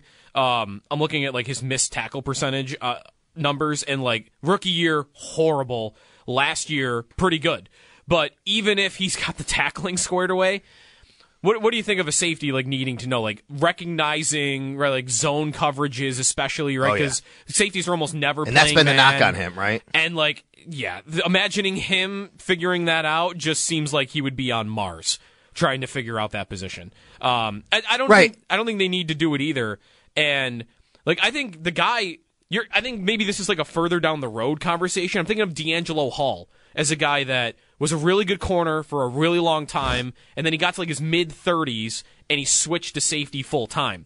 I, I think we table this conversation for like two years from now, Sal, when Rasul Douglas might not have the mm-hmm. speed anymore to keep up at corner because I think down the road, like he he just screams a guy that like late in his career could be someone that makes that transition.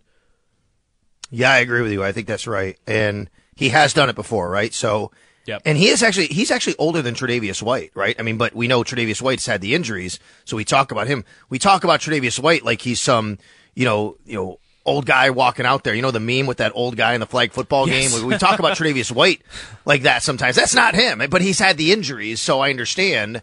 But Rasul Douglas is actually a little bit older than him, but he's obviously been healthier, and it's an interesting discussion going on. And you you can never have too many corners, and injuries happen. So I'm not eager to see them moving guys. Let's see how it plays out in free agency and the draft.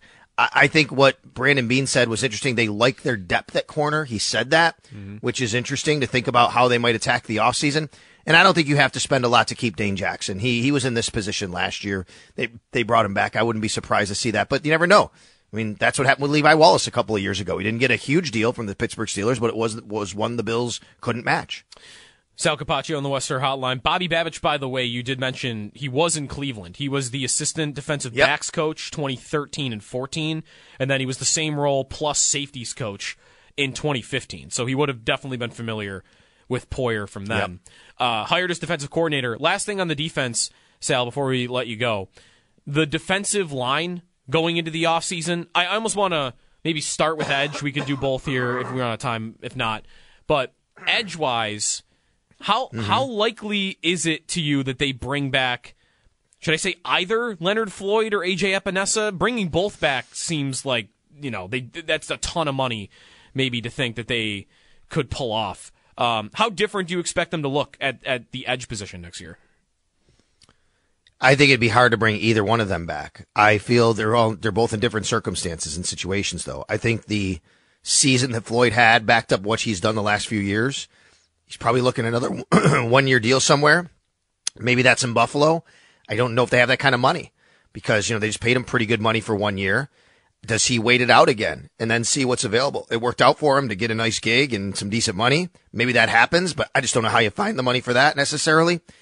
And you know, I think AJ Epenesa is an ascending player and not that he's this, you know, high end. We know he's not like the high end sack guy or anything like that, but he does some nice things. He could be a real good part of a rotation. All it takes is one team. All it takes is one team to say, Hey, that guy really fits what we do. Um, you know, we can give him a nice contract. Bills can't match because of their salary cap situation. So I think it's going to be challenging to, to keep either one of them, to be quite honest. Yep. Excuse me. Hold on, Joe. One second. Nope, you're good. Epenesa, by the way, if you look at um, you. Sorry about that. No, you're good. Epenesa's spot track market value, if you're looking at what he could Yeah. fetch in free agency, because you're right, like sack numbers aren't totally there, but they they weren't bad. Uh, right, just under six million bucks per year, which even that, like, Right. it's not a huge contract, but That's that's, tough. That's that's a tough deal, I think, to pull off. It is. And again, yeah, I don't think you're getting both of them back, but even to me, getting one or the other, either one of them is going to be tough. You may be looking at, you know, one year deals here again around the board for a lot of these defensive linemen. Shaq Lawson's a free agent, but Shaq Lawson keeps coming back in a one year deal. You can get Shaq Lawson back in a minimum deal. Nobody's, nobody's hmm. paying him really anything other than that. That's been the hmm. case the last few years with Shaq Lawson. He's been in the league for eight years now. So, you know, I don't think that's a, issue. I look at D tackle, same thing. Jordan Phillips, Tim Settle, Joseph Ford. Jones is the one. Jones might get a little bit more money, but if you look at Phillips, Settle, Joseph Ford, you could probably get one year deals on those guys. And if you don't, Joe, you know you're getting you're getting the same kind of guy in a one year deal. Yep. Sal Capaccio on the West Herr Hotline. All right, thanks, Sal, and uh, stay tuned for the Extra Point Show. No me on the Extra Point Show today, but I'll be back with Sal tomorrow when uh, Jeremy's back. So, thanks, Sal. All right, all right. Talk to you then. Thanks. All right, we will take a timeout here. If you're on hold, stay there. We will get you in. We also have Derek Tate coming up in the next segment from uh, Pro Football Network, fantasy writer for Pro Football Network, but he dove in. We're going to talk less fantasy with him, with Derek, more on these draft receivers, the Senior Bowl, which is happening this week. He just went through, dove in on all these guys to do his dynasty um, rankings for the upcoming draft season. But a lot on the upcoming receiver class and the draft in general with Derek Tate. Coming up next, stay tuned. Jeremy and Joe. Jeremy off today. This is WGR.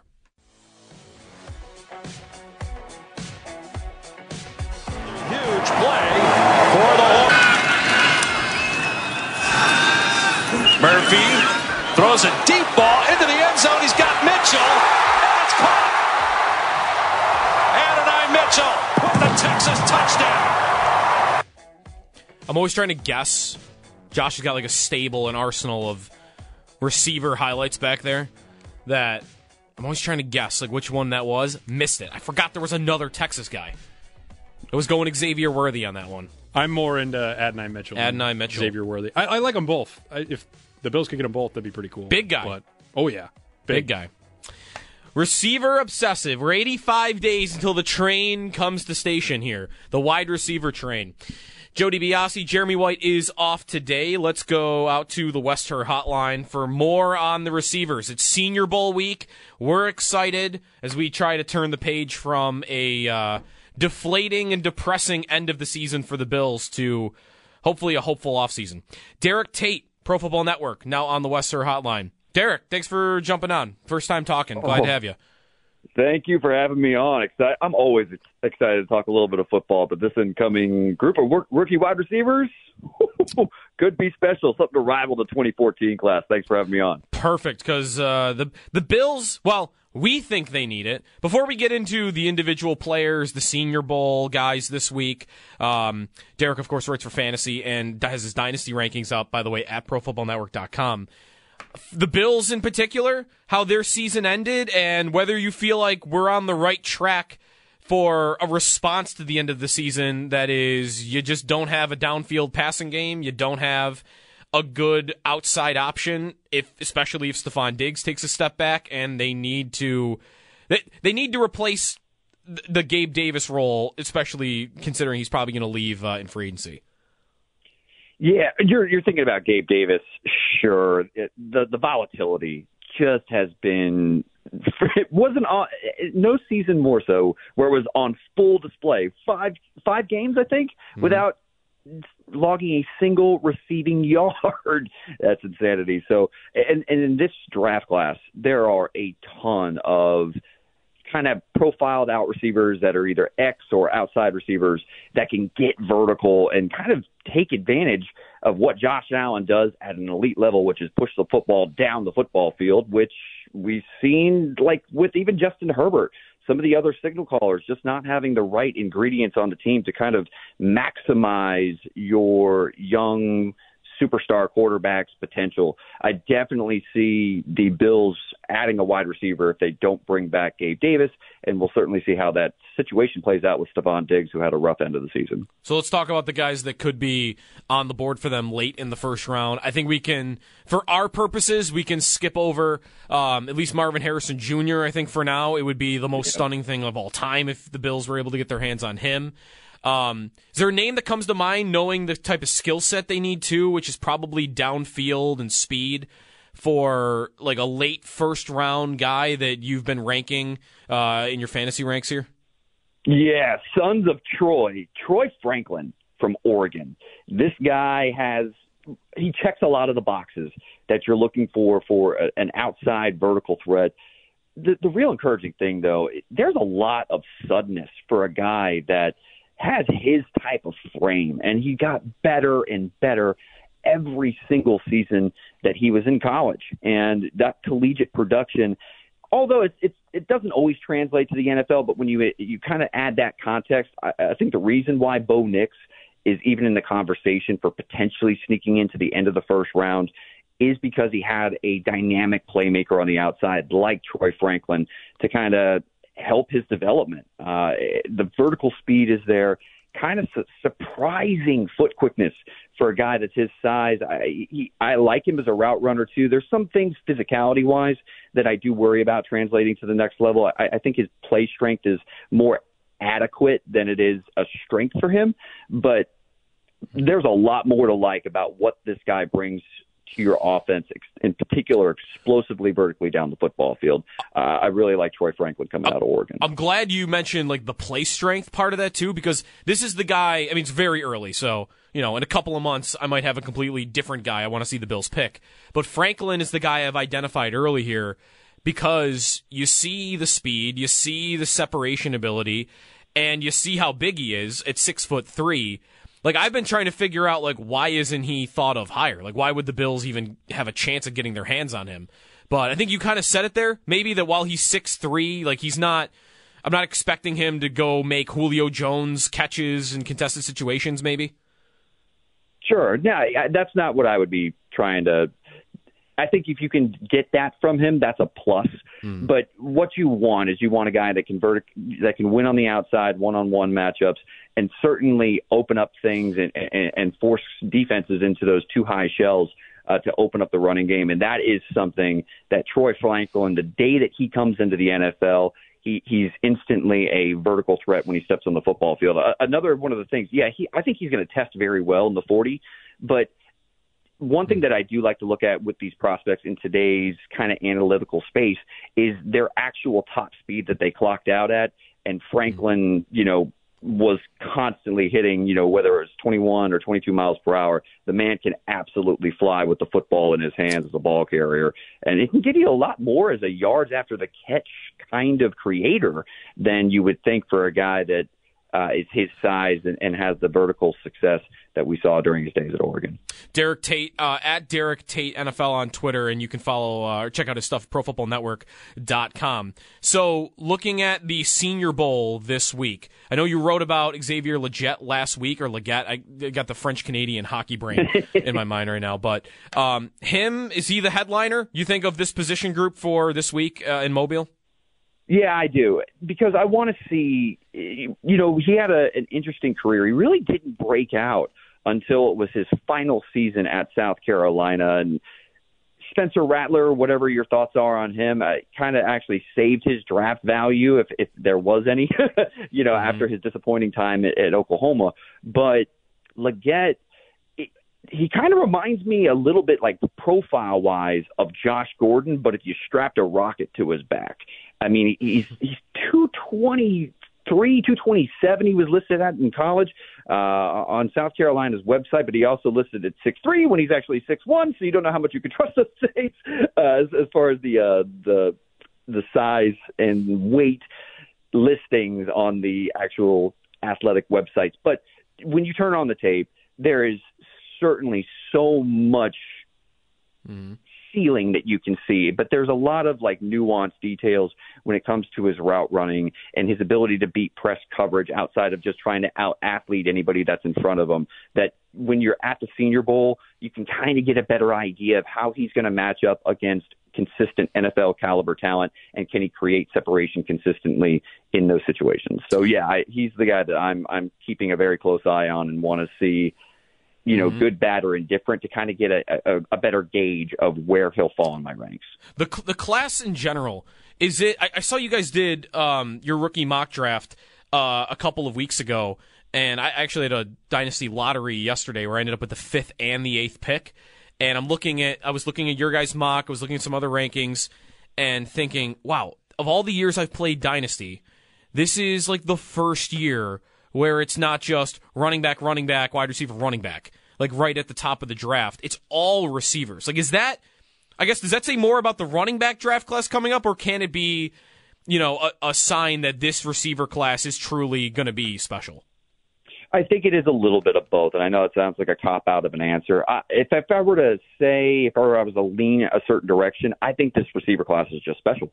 Uh, I mean, we're talking about at the top, you, got three guys who I feel really confident are going to come in and be instant contributors with the likes of Marvin Harrison Jr., Malik Nabers, and Rome Odunze. But then you start looking at your Xavier Worthies, Adonai Mitchell, Brian Thomas Jr. You already mentioned Xavier Legette, Troy Franklin. Uh, I, I love Ladd McConkey out of Georgia. Uh, you know, Devontez Walker from North Carolina. Um, there's just, and, and you know, even that's Ja'Lynn Polk. I mean, it, the fact that I'm able to rattle off a bunch of guys that in last year's class, I believe these, you know, uh, any of those guys I just named, they would have been closer to like a, a, a top four or top five prospect grade out wise on my board. And we're going about eight, nine. deep. I didn't even mention Keon Coleman from Florida State. Right. Like right. it, it, these guys, this is a truly loaded and deep class with a lot of top end tier talent at the very top, and then you start getting you know around ten to fifteen deep. Uh, I, I truly think that it has a lot to say about the uh, about this wide receiver class. And oh, by the way, keep an eye on Malik Washington out of Virginia. I actually Okay. love this kid, and I'm very very excited to see how he's another guy to keep an eye on during the Senior Bowl. Malik Washington. What uh quickly, what did you get what did you like about Ladd McConkey? I think I saw he was one of those standouts in day one of the Senior Bowl. Dude, this man could just play. I, when I was watching his tape, there's just not very much that I disliked.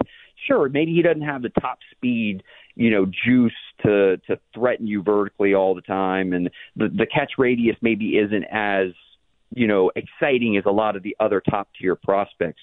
But his ability to, to start stop ex- exceptional short area quickness, uh, able to string together multiple moves, whether it's at the line of scrimmage on the release package, uh, at the top of the stem of his route, or as a ball carrier and, and can change direction on the on the drop of a dime.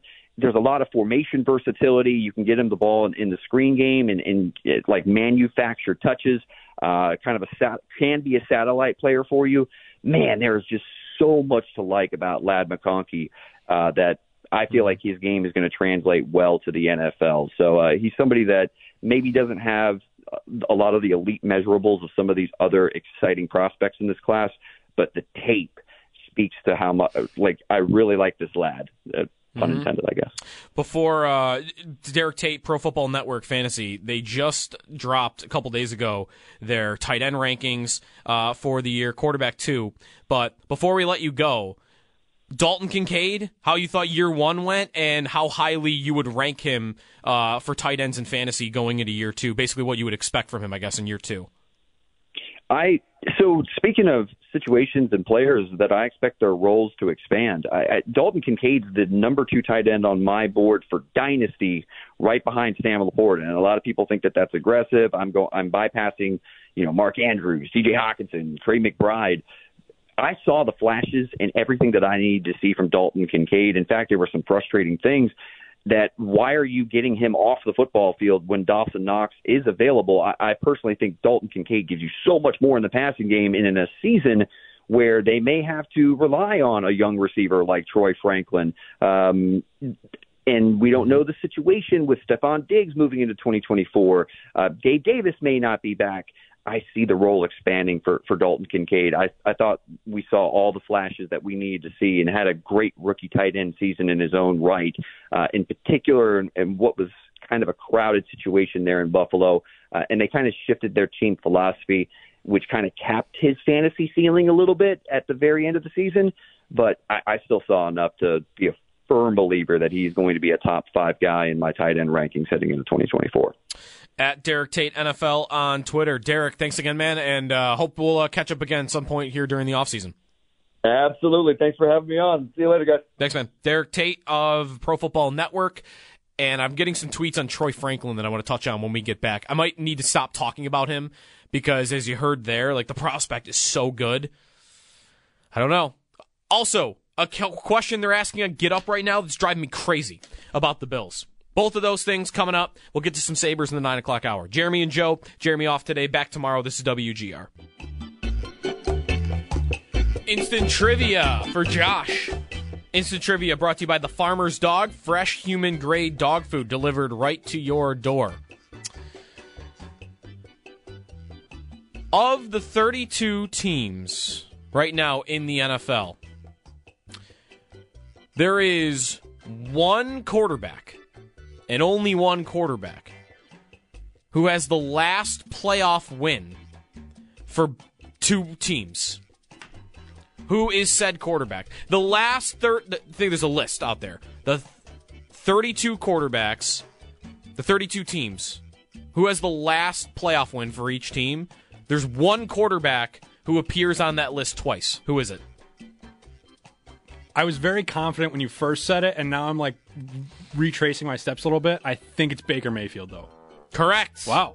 I thought it would take more effort for you All to right. get to Baker Mayfield. I- as soon as you said like last, I was like, okay, the Browns haven't won in a while. Yeah. and that was probably Baker, and then immediately went to the Bucs. But then I was thinking like, okay, but but yeah, no, because like Baker. Brady was there, and like it. Well, Brady, I think, would be a lot of people's guess. Yeah. But that's why I thought you might get it wrong originally and then get to it quickly because you would guess Brady and think, well, Tampa and New England. But wait, oh, not Tampa because Baker just won. Oh, Baker. Right. That's it. Yeah, that's Baker basically what I did in my head. Like, yeah. The Jets, by the way, have not won since Mark Sanchez. The who is Did the- you see oh, him who's the other longest? day? Mark Sanchez has like a mullet now. Not a mullet, but just like long hair, like down Really? to his shoulders. Yeah, he was on um, Colin Cowherd's show the other day, and I, I looked at the TV and it didn't even look like Mark Sanchez. Yeah, it's down to like that's, that's some long hair that uh that he's got there. Mark Sanchez. All right, Sabres stuff when we come back. Jason Moser will come up at 9:30. Puckluck.com. Trade idea for the Sabres that he's got and I got that I think makes way too much sense for them to not at least try to pull off. We'll revisit our Brandon Beane conversation from earlier as well. How much blame? I mean, McDermott gets a lot of blame. Allen gets some for those plays at the end of the Chief game. How much does Brandon Beane deserve? 8030550 is the phone number. We'll get to that, get to some hockey, and uh, we'll keep rolling here on a Wednesday. Joe Buscaglia, Jeremy White off today. Back after this on WGR.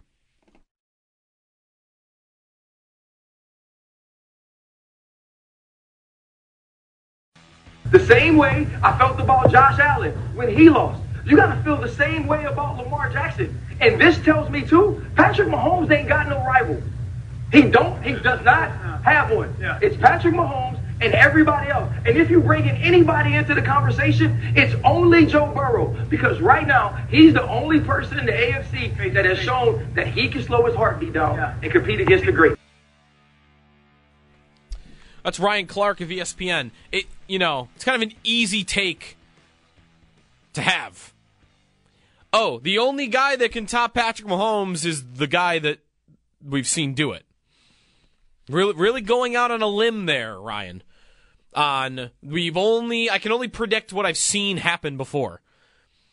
I mean, Burrow did it. Nobody else has done it. It's fair.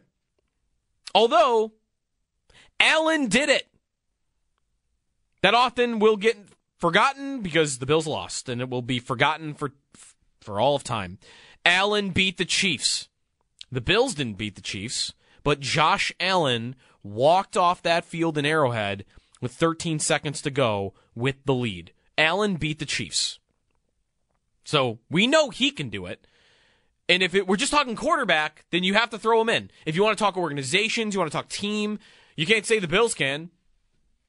You could say the Bengals can and the Bills can't. And remember, the Bengal game, so much of what worked in that game where they beat the Chiefs in the playoffs was their defense shut out Patrick Mahomes in the second half. Lou Anarumo and his game plan completely worked and neutralized a good Chiefs offense that still had Tyreek Hill on it, by the way.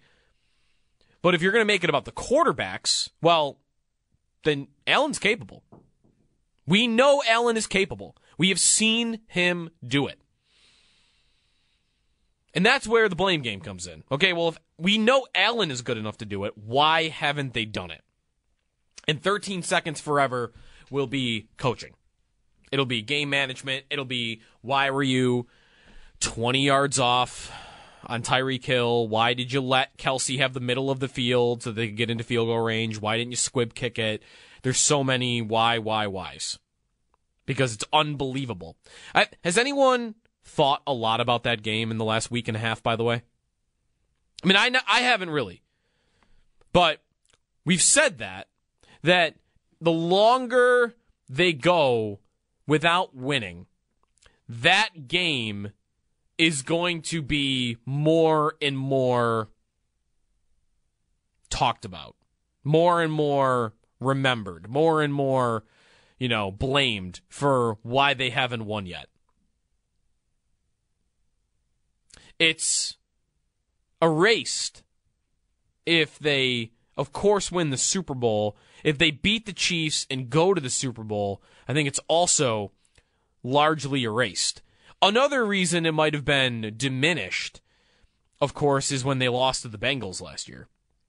Because now the assumption that they would have beat the Bengals at home. I mean, this is now two home playoff games they've lost in a row. I don't know. Would they have beaten the Bengals? The Bengals beat the Chiefs on the road. They could have beaten the Bills in that AFC championship game. 2020 is really the year you should look at for the closest they've been. They were the Browns. The Browns were five points away against a Chad Henne Chiefs team from coming to Buffalo for the AFC Championship game in 2020, and that's that's the game you want to look at. That would have made that would have meant what? That would have been a Bills Bucs Super Bowl. And why the Chiefs lose that Super Bowl? Because they have any healthy linemen. Maybe the Bills win that game. They would have won the COVID Super Bowl. Would that have made us happy though? Yes. Yeah. The answer is yes. Right. It just would have been like ridiculous. Oh, the one title they win is the one where there were 20,000 people there and nobody could go because it was COVID and just all that. I mean, that wouldn't have been the fun part. Revisiting our Brandon Beane poll from earlier, how much blame does the GM deserve? And most voters are split between the same amount as McDermott or less than McDermott. Very few, only 8% say more than McDermott, and only a few more say that he doesn't deserve any blame at all. Two way street, maybe a little bit less than Sean, but I I went through this earlier. I think he deserves blame in certain pockets and not in others. They are in a very precarious situation with the cap. And hey, that's the consequence of I'm not even saying it's a bad move, but that's the consequence of going all out for a $100 million 33 year old defensive end. It's not all of it. They repaid Diggs. They signed Milano, which is great. I'm glad they did that too. But just, you know, eventually you have to pay for these guys. And now is the time that they're going to have to pay for these guys and really work to get under the cap and really work to make any sort of important acquisition during the offseason at all that's not the draft. The good news is the draft history looks a lot better today than it did a year ago because of the development. Especially, I mean, really, it's three guys for this. It's Terrel Bernard, it's Spencer Brown, and it's Khalil Shakir. O'Cyrus Torrence. Oh, no, no, you're right too. O'Cyrus Torrence, James Cook. Yeah, those guys are added in as well. That's like five names that you can rattle off. Kincaid even too, because Kincaid. I mean, it's a weird fit still that they did that, but he's good. We just had Derek Tate on from Pro Football Network, who just came out with his dynasty fantasy football rankings, and so long term rankings. He's got Dalton Kincaid number two in the league. Number two, only behind Sam LaPorta. You know, coincidentally was picked right after Dalton Kincaid in the draft. But so far, Kincaid looks great. Torrence looks like a win as a pick. Cook looks like a win as a pick. He's at least productive. I know second round running back, we can have that debate. But Shakir now is producing as a fifth rounder, and you've got Spencer Brown locked in as like a reliable right tackle, it looks like, for at least the time being. Bernard is a stud at middle linebacker. The good news is that while there might be some misses in free agency, the Bills' draft history does suddenly look a lot better. The Bills last year, free agency really is where, like, Beane said this in his end of season press conference that every million dollars they spend, they've got to make it count. They've got to, because of their situation and how tight they are, they've got to maximize every even little veteran contract that they have. And I wonder if Beane had in his mind, while saying that, that we need to do better than we did last year. Last year, the free agent moves that they made. Let's look at them. 2023. The free agent moves that they made. Some were hits, some were misses. The cheap contracts, though, the ones Beane were, were, was talking about, a lot were misses. The big one they made in signing Leonard Floyd, big hit. Double digit sacks, was their most consistent pass rusher all year long. Big hit. Okay, but what about those cheaper guys that Beane's talking about, where we got to maximize it? Poona Ford, one year deal, no impact. Had a sack in the Charger game, maybe. He was inactive more often than he was active. No impact whatsoever. How about Latavius Murray on a one year deal? All right, he was a blocker, and that was about it. He was a leader in the locker room, plus a blocker. Not much else. He was one of the least efficient goal line backs in football. He was not a good pass catching back, so didn't love that. Shaq Lawson one year deal. All right, run blocker, run run stopper, I should say. AJ Klein one year deal. That one was practice squad back and forth anyway, so I'm not going to judge him on that. How about Jordan Phillips on a one year deal? He started a bunch of games. He was their he was their immediate backup when DaQuan Jones got hurt, and a lot of the advanced numbers show that Jordan Phillips really struggled this year. Pass rush, he still got a little bit of juice, but so ineffectual in the run game. He was one of Pro Football Focus's lowest rated defensive tackles in the league this season. How about Taylor Rapp on a one year deal? Not bad. Might have hoped for a little bit more. I was excited about that signing when they made it. He was okay. Fine. How about David Edwards? Line depth. Not going to judge it one way or the other. He ended up being like their 12 personnel tight end guy.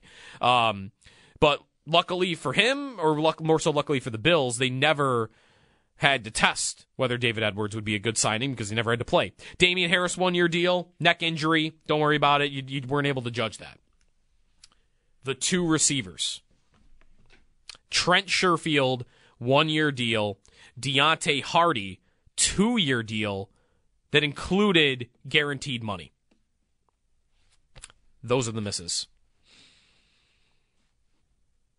I liked those ideas at the time. Trent Sherfield was coming off a year where he outright won a starting job with the Miami Dolphins and was fine. 500 yards, couple of big plays.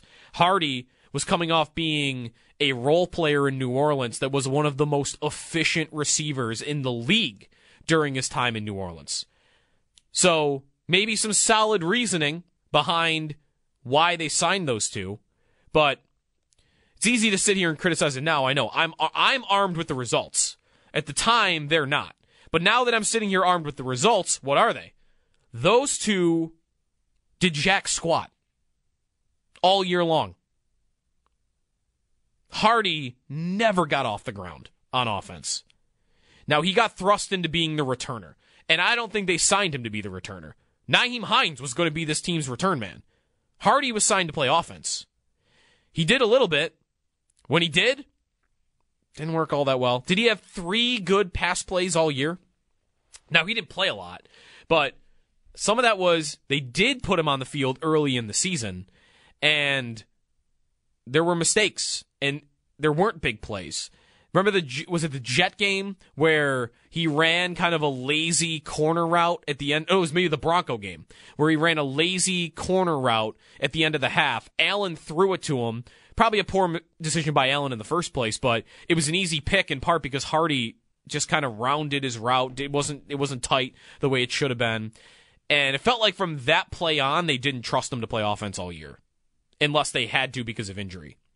And then you've got Sherfield who's got the special teams versatility, although I don't think they used him a ton that way.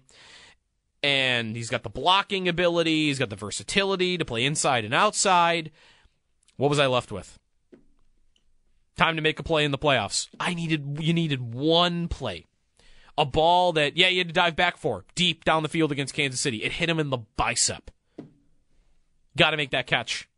Dawson Knox had one like that and caught it no problem. Basically just fell into his yep. chest and held onto it. How about Trent Sherfield? Trent, I mean, Harty. look at these two. Not a lot of money, so I don't want to go too far with it. But they're going to need to do a lot better.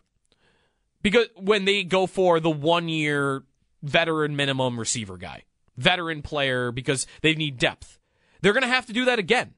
They, they are to need so much more than what those two provided. Those two on the season combined, combined for 236 yards receiving. If I told you either one of them by themselves for the season was going to get 236 yards at the beginning of the year, you nobody would have taken that. You would have wanted more from both of them individually. Sherfield in particular. I mean, he played a role. He was on the field for more run blocking snaps than pass blocking snaps, but Trent Sherfield, he had 86 yards on the year, playing 392 snaps. I mean, again, I know he's a role player, but come on, guy.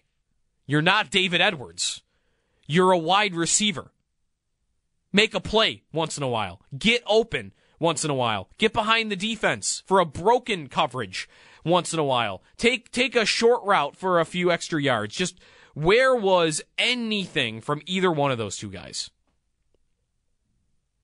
I wonder what yards per target would be or yards per route run would be for Sherfield. They just didn't get anything. And this year I threw out Kendrick Bourne as an idea that might cost a couple of million dollars. Um, We've mentioned Sterling Shepard of the Giants, although he was on a podcast the other day and hinted that he's probably going to retire. But the Bills this offseason, they, they hope they're going to draft a guy. We're confident, right? Fingers crossed. They're going to draft a guy high to play that position. They're going to bring back Diggs. They're going to bring back Shakir. And Shorter, I'm guessing, is going to be on this team. They'll give him a chance. They'll play him on special teams. He's really fast and big. Maybe he'll play as like a special team guy, gunner. And then, how many is that? That's four. You're going to need two other wide receivers. Basically, assuming they would cut Harty and let Sherfield walk, they're going to need to do this again. Two, really cheap, maybe a one or a two year contract, but you got to go bargain bin. You got to go. You got to go into the clearance section of the wide receivers in the league and you got to find your diamonds in the rough. E- even just to do a little bit. I don't need them catching 800 yards. Just need an impact once in a while. And part of my criticism for Beane for wide receiver in general is not just that they've ignored it in the draft. It's that when they went bargain bin bargain bin shopping last offseason, they came away with two guys that did pretty much nothing for them. 8030550 is the phone number. Let's go to Mike on a cell phone. What's up, Mike?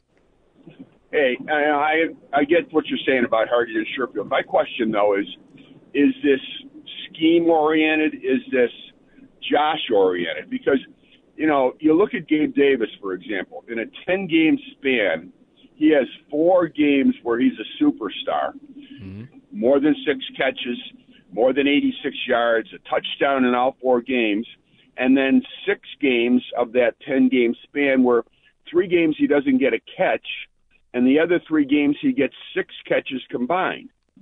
I, I'm, mm-hmm. I'm just wondering if the the intent to try to get Diggs involved in the offense this year was so prevalent that that Josh became focused on Diggs and kind of mm-hmm. said, I'm not, you know, I don't have confidence, or or I have to get the ball to to, to Stefon um, because that's how our offense works. And he just ignored these other guys. And I, you know, I get it. Sherfield dropped some passes at the end of the season and stuff like that, but they just rarely got thrown to. Whether they weren't open, mm-hmm. which I have a hard time believing that you know guys who have been open on other teams in in other situations just can't get open. Um, you know, it's just a concern I have that, that Josh may have locked down on on Diggs way too much this year and ignored players who might have been able to help us. Thanks, Mike, for the call. Um, I don't want to go with the Diggs point too far. Maybe early in the year, but second half of the year, they were throwing at Shakir all the time. They were throwing at Kincaid. They were throwing at James Cook for a certain stretch too.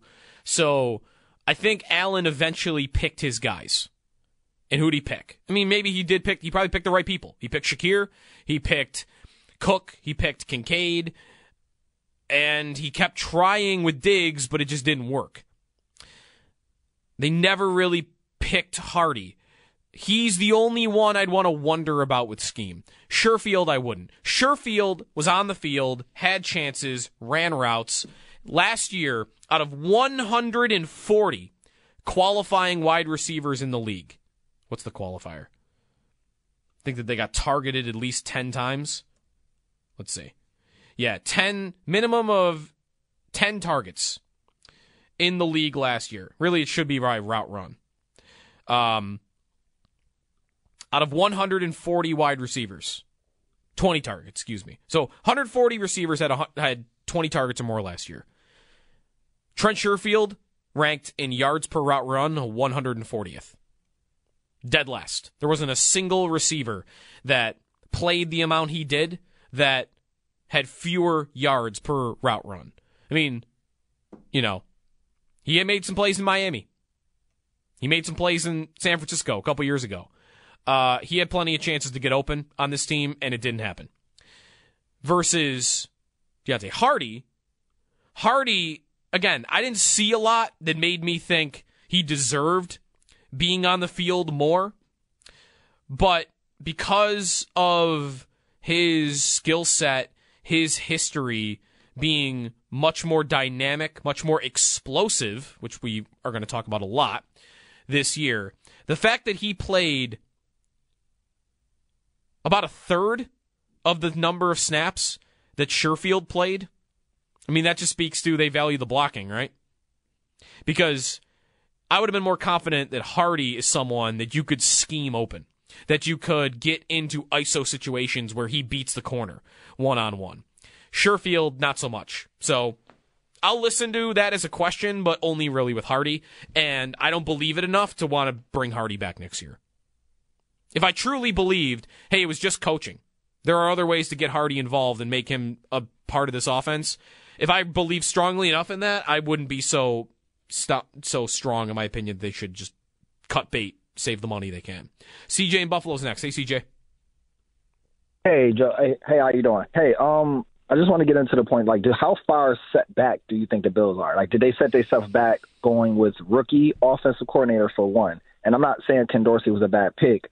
I'm just talking about the time and the window that the Bills are in. Do you think they set themselves back grabbing a rookie OC when they did, um, other than getting a talented or somebody that was already experienced, and also putting weapons around Josh Allen um, to help him? Because I feel like we've been chasing a way to stop the Chiefs for too long, drafting Rousseau and Boogie Basham back to back, and you know always getting corners and like we're always trying to chase them defensively. Let's stop them, stop them, as opposed to loading up and giving your quarterback everything he needs, uh, as opposed to getting older guys, John Brown, Emmanuel Sanders, those type of things. I, I do think the Bills set themselves back too much.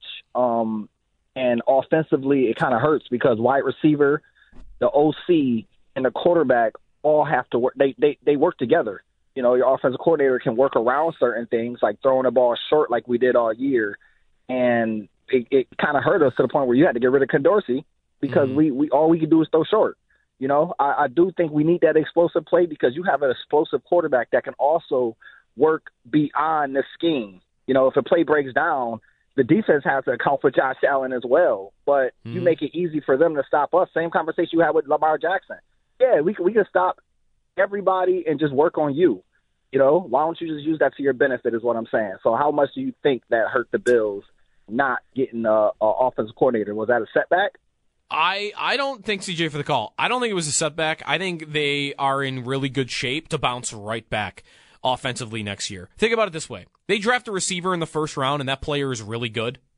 Let's just assume that player is really good. The hit rate's like seventy percent on first round receivers. So let's assume, hey, we assume Michael Badgley for the Lions would have hit a 48 yard field goal, and that was 70%. So I'm going to feel safe in assuming that they would have, they'll hit on a receiver pick. If they do that, I think they got everything. I don't think it has to set them back years. They've got a good, a very good offensive line that's together again. They've got Allen. They've got two really good tight ends. Kincaid coming into his own is going to help, I think, even more. And receiver wise, I'll feel good about where they are at least with the starters. Depth wise, they'll have work to do still, but the rookie, Diggs, and Shakir, with Cook in the backfield, I'm good. And I know your question was about the coordinator. I have confidence in Brady.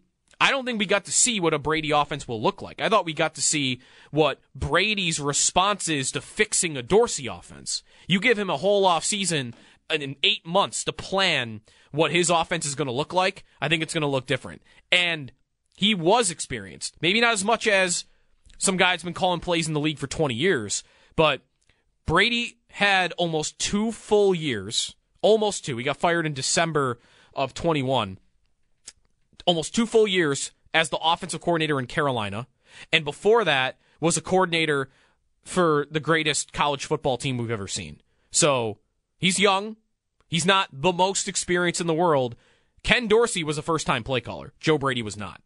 So they did go, they did improve in terms of their uh, experience. So, no, I don't think it has to set them back. I think they lost because of it to the Chiefs, but I don't think that has to mean it sets them back in the future. Good question, though. Time out here. We'll get to some hockey. Jason Moser from puckluck.com, buffalohockeybeat.com as well. I want to reach out to Jason, wanted to reach out because he wrote about an idea that I've been thinking about a lot in the last couple of days. The Sabres trading for a top prospect at a position that just makes too much sense for them to not try to flip something here and give us any movement, any pulse. Jason will join us next.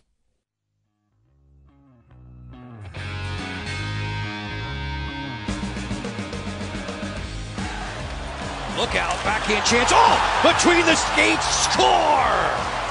Wow, how's that for a first ever NHL goal? An 18 year old Zach Benson. What a move. I think he's here to stay. See if his name comes up here in this conversation. I doubt it. Jody Biasi, Jeremy White off today. Sal Capaccio will have the Extra Point Show for you coming up at 10. I'll rejoin Sal in the Extra Point Show tomorrow. The Sabres are off this week. The league is not. There are some games in the NHL. You had Nashville playing this week. You've got Ottawa, Detroit tonight. Detroit with a win would go 11 points up on the Sabres. In fact, tonight's the last night. Tonight's the last night of games before Saturday's All Star game. But yeah, a win by the Red Wings tonight. And we're talking 11 points. It's not even February yet. 11 point difference between the two teams. 803 0550 is the phone number. Let's go to the West Herr hotline. Bring in Jason Moser from puckluck.com, buffalohockeybeat.com as well. Jason, you had a trade idea that I was already thinking about, so thanks for coming on. Appreciate your time. Hey, yeah, thanks for having me. So let's get into, before we get to some trade stuff, just how surprised are you and how surprised should we be that this season has kind of gone to this point where, like I just said, if Detroit wins tonight, we're talking about 11 points between the Sabres and the playoffs going into February. Yeah, I mean it's it's not encouraging, right? Um, based on what everyone was kind of expecting, Buffalo was that next team to uh, take the step into the playoffs. Um, so unfortunately, it, it, it hasn't turned out that way for Sabres fans, and uh, it, they're kind of in no man's land right now, which is uh, very daunting. Jason on the West Herr Hotline. Again, you can follow him on Twitter at PuckLuckJ. Uh, in terms of the trade idea that I wanted to get to with you, David Jiricek from Columbus. So it sounds like he's unhappy, and that'll naturally lead anybody to talking about trades and potential moves that could be made. Do you think this is an idea that other teams' media are talking about is worthy of being talked about for the Sabres specifically? Yeah, I think it's it's actually a great fit for the Sabres, uh, just based on uh, the the average age of the team, um, where the core kind of is, and uh, basically how they're set up on defense. Uh, they have a lot of left-handed shot defensemen under contract, but mm-hmm. uh, as far as next season, there's only one player in the NHL uh, that's a right-handed shot defenseman. Uh, that's Connor Clifton that they have under contract. Um, Henri Jokiharju is a restricted free agent. Yep. And uh, Erik Johnson's unrestricted and probably being shipped by the deadline uh, this season. So, um, and in the organization, they don't really don't have anyone set to come up. It's it's only uh, Sevi Komarov, uh, and he's playing mm-hmm. in the mm-hmm. Q right now. Um, so he's the only other right-handed shot defenseman under contract in the organization past this year. Right. I wonder too. Like that's.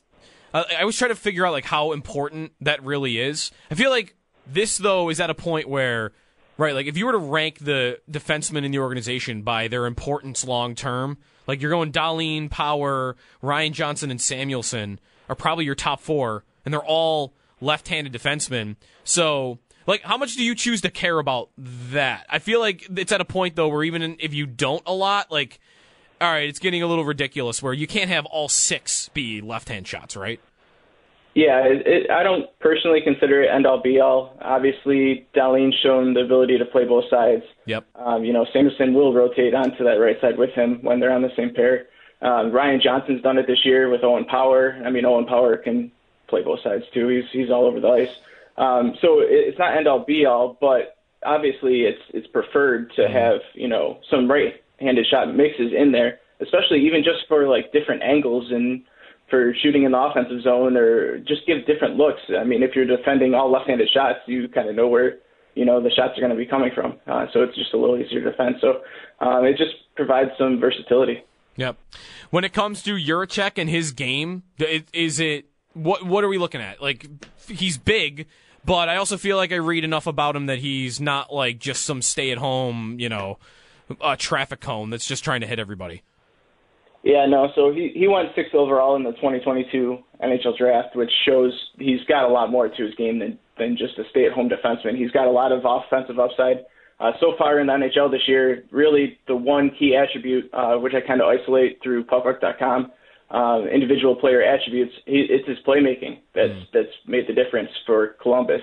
And even just watching him, uh, tuned into a good handful of Columbus games this year, and and he's the one making the plays. He's carrying the puck in the zone, finding the open man for the shot. So um, he those primary shot assists are are kind of his mm. game right now, and uh, that's encouraging for such a young defenseman uh, to Yeah. have that confidence. Yeah. You- do you think he's in the right to be upset that he's not in the NHL? I mean, there there's two ways of looking at it. I, I will usually lean towards the latter, which is that like, the former would be what? Like you're 20 years old you know like you know there's some fans out there that would just not any guy that's willing to make a problem like this like nope don't want him don't care versus like i feel like he's isn't he right that like he should be in the nhl this columbus team is not good.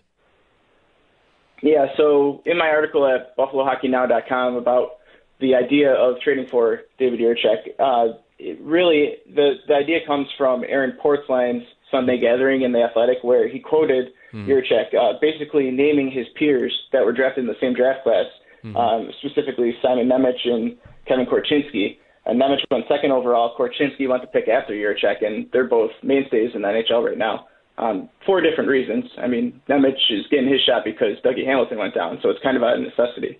Uh, but uh, does he have, you know, is, is he right? Well, when his peers are getting the shot, yeah, um, it seems like he should really get that chance too. It's not like Columbus is a barn burner this year. Um, they could definitely play him, but it's really your play uh, that should dictate whether you should be in the NHL or not. And honestly, he's been their worst graded defenseman uh, when you do the isolated metrics. Um, when you look at Evolving Hockey's WAR metrics, he's he's ninth out of the nine defensemen that have played for Columbus this year. Um, so yeah, maybe you'd like to stick with him and see what you have at this point. But he is only 20 years old, um, so whether his play dictates it or not, um, it really he's still got a really bright future. Okay. And last thing for you, uh, Jason Moser from uh, Puckluck and also BuffaloHockeyNow.com at PuckluckJ on Twitter. The cost is it as simple as, hey, Columbus, you've got a right shot defenseman prospect that might be unhappy. We've got a billion forward prospects. We just do a one for one. Is it that simple? Yeah, I mean, it's it, as far as the basis of the trade. Yeah, obviously there could be little, you know, draft, there could be draft picks or other little uh, assets thrown in here and there. But um, when you're looking at anything that's been like this uh, before, any any defenseman, top def- trade uh, top defenseman that have been traded before, it's really like this year. It's uh, Jamie Drysdale went uh, for Cutter Gauthier. Uh, kind of a unique situation because Gauthier was kind of forcing his way out of Philadelphia, but uh, Gauthier was a fifth overall pick. So you're you're thinking top forward prospect for a defenseman is, is, is kind of what you're looking at. Yeah. And obviously the Sabres have those guys, right? Um, they they have Yeah. four uh, forwards that were taken in the first round over the last, you know, uh, Yeah. three seasons. Um, aside from Zach Benson, who's in the NHL right now. So Yeah, I was gonna say like maybe maybe Benson would be the one they would try the hardest to not be included in a deal like this. Um, yeah, yeah. I don't know if I want to say he's untouchable, but I feel like you'd want you would. That's not a deal you'd want to do one for one, right? Not necessarily, but um, real quickly, like if I just run down the list of the last five years of defensemen that have been taken in the top ten, Yeah. I mean, you're going to hear some names that are just unbelievable. You hear oh, like Owen Power, Luke Hughes, Brandt Clarke, Jake Sanderson, Jamie Drysdale, Bowen Byram, Moritz Seider, Philip Broberg, Rasmus Dahlin, Quinn Hughes, Adam Boqvist, Evan Bouchard, Miro Heiskanen, and Cale Makar. I mean, these are the majority of those guys are studs in the NHL. So as far as your checks prospects, I, it's hard to be like, well, you know, maybe we hold on to this forward, and I don't quite want to give up this guy. Maybe we give up a worse prospect or the one we don't prefer when the names just they they pan out to be that level of defenseman. Um, Yeah. Really, it's it just makes too much sense to swap one for the for Ja- Jiricek. Jason Moser, Puck Luck, Jay on Twitter, and check out his stuff, Buffalo Hockey Now. Thanks again, Jason, for uh, jumping on. I, I hope they do this deal. So if they do, maybe we'll talk again. Yeah, yeah, for sure. Thanks for having me, Joe. All right, we are in the middle of a, an off week. Next Tuesday against Dallas will be the Sabres' next game. And this kid in Columbus, I just don't see how you don't even try. The Sabres don't have a top level prospect at the position he plays. They have a bunch of forward prospects. You got to have Columbus to be interested in that, but Matthew Savoie was taking three picks after this kid. I'd do it. He's big. 6'4, 210 as a 20 year old. So even if he puts on a few more pounds of muscle in the next couple of years, we could be talking about a force physically. And just watching a little bit of his stuff, like there's a big shot, there's good hands. He's not the fastest guy in the world, but I like the idea a lot. His brother's coming up in the draft too. Okay, and think- he's best friends with Jiri Kulich, I, I believe. Yeah, probably. I think I- I think his I name- heard that. I I, heard think his that. brother's name's Adam Jiricek. Okay. I'm not sure if he's a defenseman though. All right, get him out of Columbus. Come on. I mean, it's not quite the the the win now type move, but listen, they're they're they're nine points out, right? Like, what are they going to do? They're they're really going to make a heroic run to make the playoffs. I mean, just how could anybody believe that right now? This this deadline's going to be about the future. I mean, you get a young, hungry defenseman though. Like if he wants to play in the NHL and you give him a chance. Oh, yeah, he who could- knows if he just pops off? I, he could help them. I think right now he might be their best right shot defenseman. I mean, Jason just pointed some numbers that maybe I should slow my roll on that, but he wouldn't make a better impact for them right now than Erik Johnson would. Really? So we'll see what happens.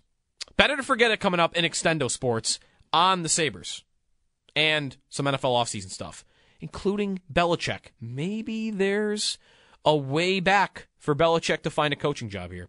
That's coming up as we wrap things up here on Jeremy and Joe. This is WGR. Breaking sports news airs first here. Guaranteed. WGR Sports Radio 550. 2020 Sports. Extendo Sports. All right, it's a part of Extendo Sports today. Bet it or forget it. Presented by FanDuel Sportsbook, America's number one sportsbook and the official sportsbook of WGR. Josh, I got one for you. Will the Sabres make this trade for David Jiricek? Will they try, I should say? Because make the trade is obviously a very low percentage. Will they try to make this trade for the Blue Jackets' top defensive prospect, who is unhappy in Columbus? I say yeah, they try. I don't know if they make it because I feel like maybe some other teams are going to step in with a better, somehow have a better package. The thing is, they can outbid if if they really want to. They can outbid anybody, right? Right. Yeah, for They sure. That's, well, that's what I mean. Like, I feel like they're going to try, but somehow some team's going to step in and just make some crazy package. Well, right. Like you're where, how confident. Part of this question is how confident are you Kevin Adams can deliver that final punch that is going to get the deal over the finish line? Because you know we just haven't seen it happen. I mean, I hope they do. I, So- I, I really think he'd be a great addition, but I think they'll at least try. They'll, they'll kick tires, as they say. Bet it or forget it. Bill Belichick will get the Washington job. Ooh. They're gonna do. They're gonna circle back around to somebody, right? Yeah, but I who- mean- who else? So they interviewed Slowik and Johnson, and both of them are staying put. That's what I mean. So like they're nowhere right now. Well, but were it- those the only two they did, or did, I, was no, there- I think. Uh, uh, correct me if I'm wrong. Maybe it is out there. They that they were looking at somebody else, but I thought it was just those two. Hmm. So now anybody's in play. Anybody. I'm going to cautiously say bet it. I, I, I don't know for sure, but I, fe- I feel like I mean it, it's I like it too. It's a new owner, and you're going in a different direction, but at the same time, maybe you can get that mystique of Bill Belichick in your organization. Jerry Jones did say today that uh, he could see himself working with Bill Belichick. Oh boy, poor Mike McCarthy. Mike McCarthy is going to lose one game. He's going to lose week one, zero and one, and the next day on first take, it's going to be should the Cowboys fire Mike McCarthy for Bill Belichick? And then if Stephen Beli- A. debate. If Belichick gets hired, it's going to be should the Cowboys trade for Bill Belichick? Yeah. So, anyways, we'll see. Belichick in Washington. I want to bet it. I want to bet it. I think they're nowhere right now, and I think that owner's going to want to make a splash, and there, there's your splash, Bill Belichick. All right, that's it for us today. We will pass things off to Sal for the Extra Point Show. Jeremy will be back in tomorrow morning. More Senior Bowl stuff to get to, and plenty more. All right. Cheers. Tomorrow. See you then. Now, with the MLB app, you can get baseball your way. Pick your favorite team, your favorite players, and get customized highlights, stories, and breaking news right on your home feed. Follow the action with Game where 3D replays add another dimension. Plus, notifications can keep you connected to every pitch, every hit, every game. The MLB app. Baseball your way. Download it now for free from the App Store or Google Play. Blackout and other restrictions apply. Major League Baseball trademarks used with permission.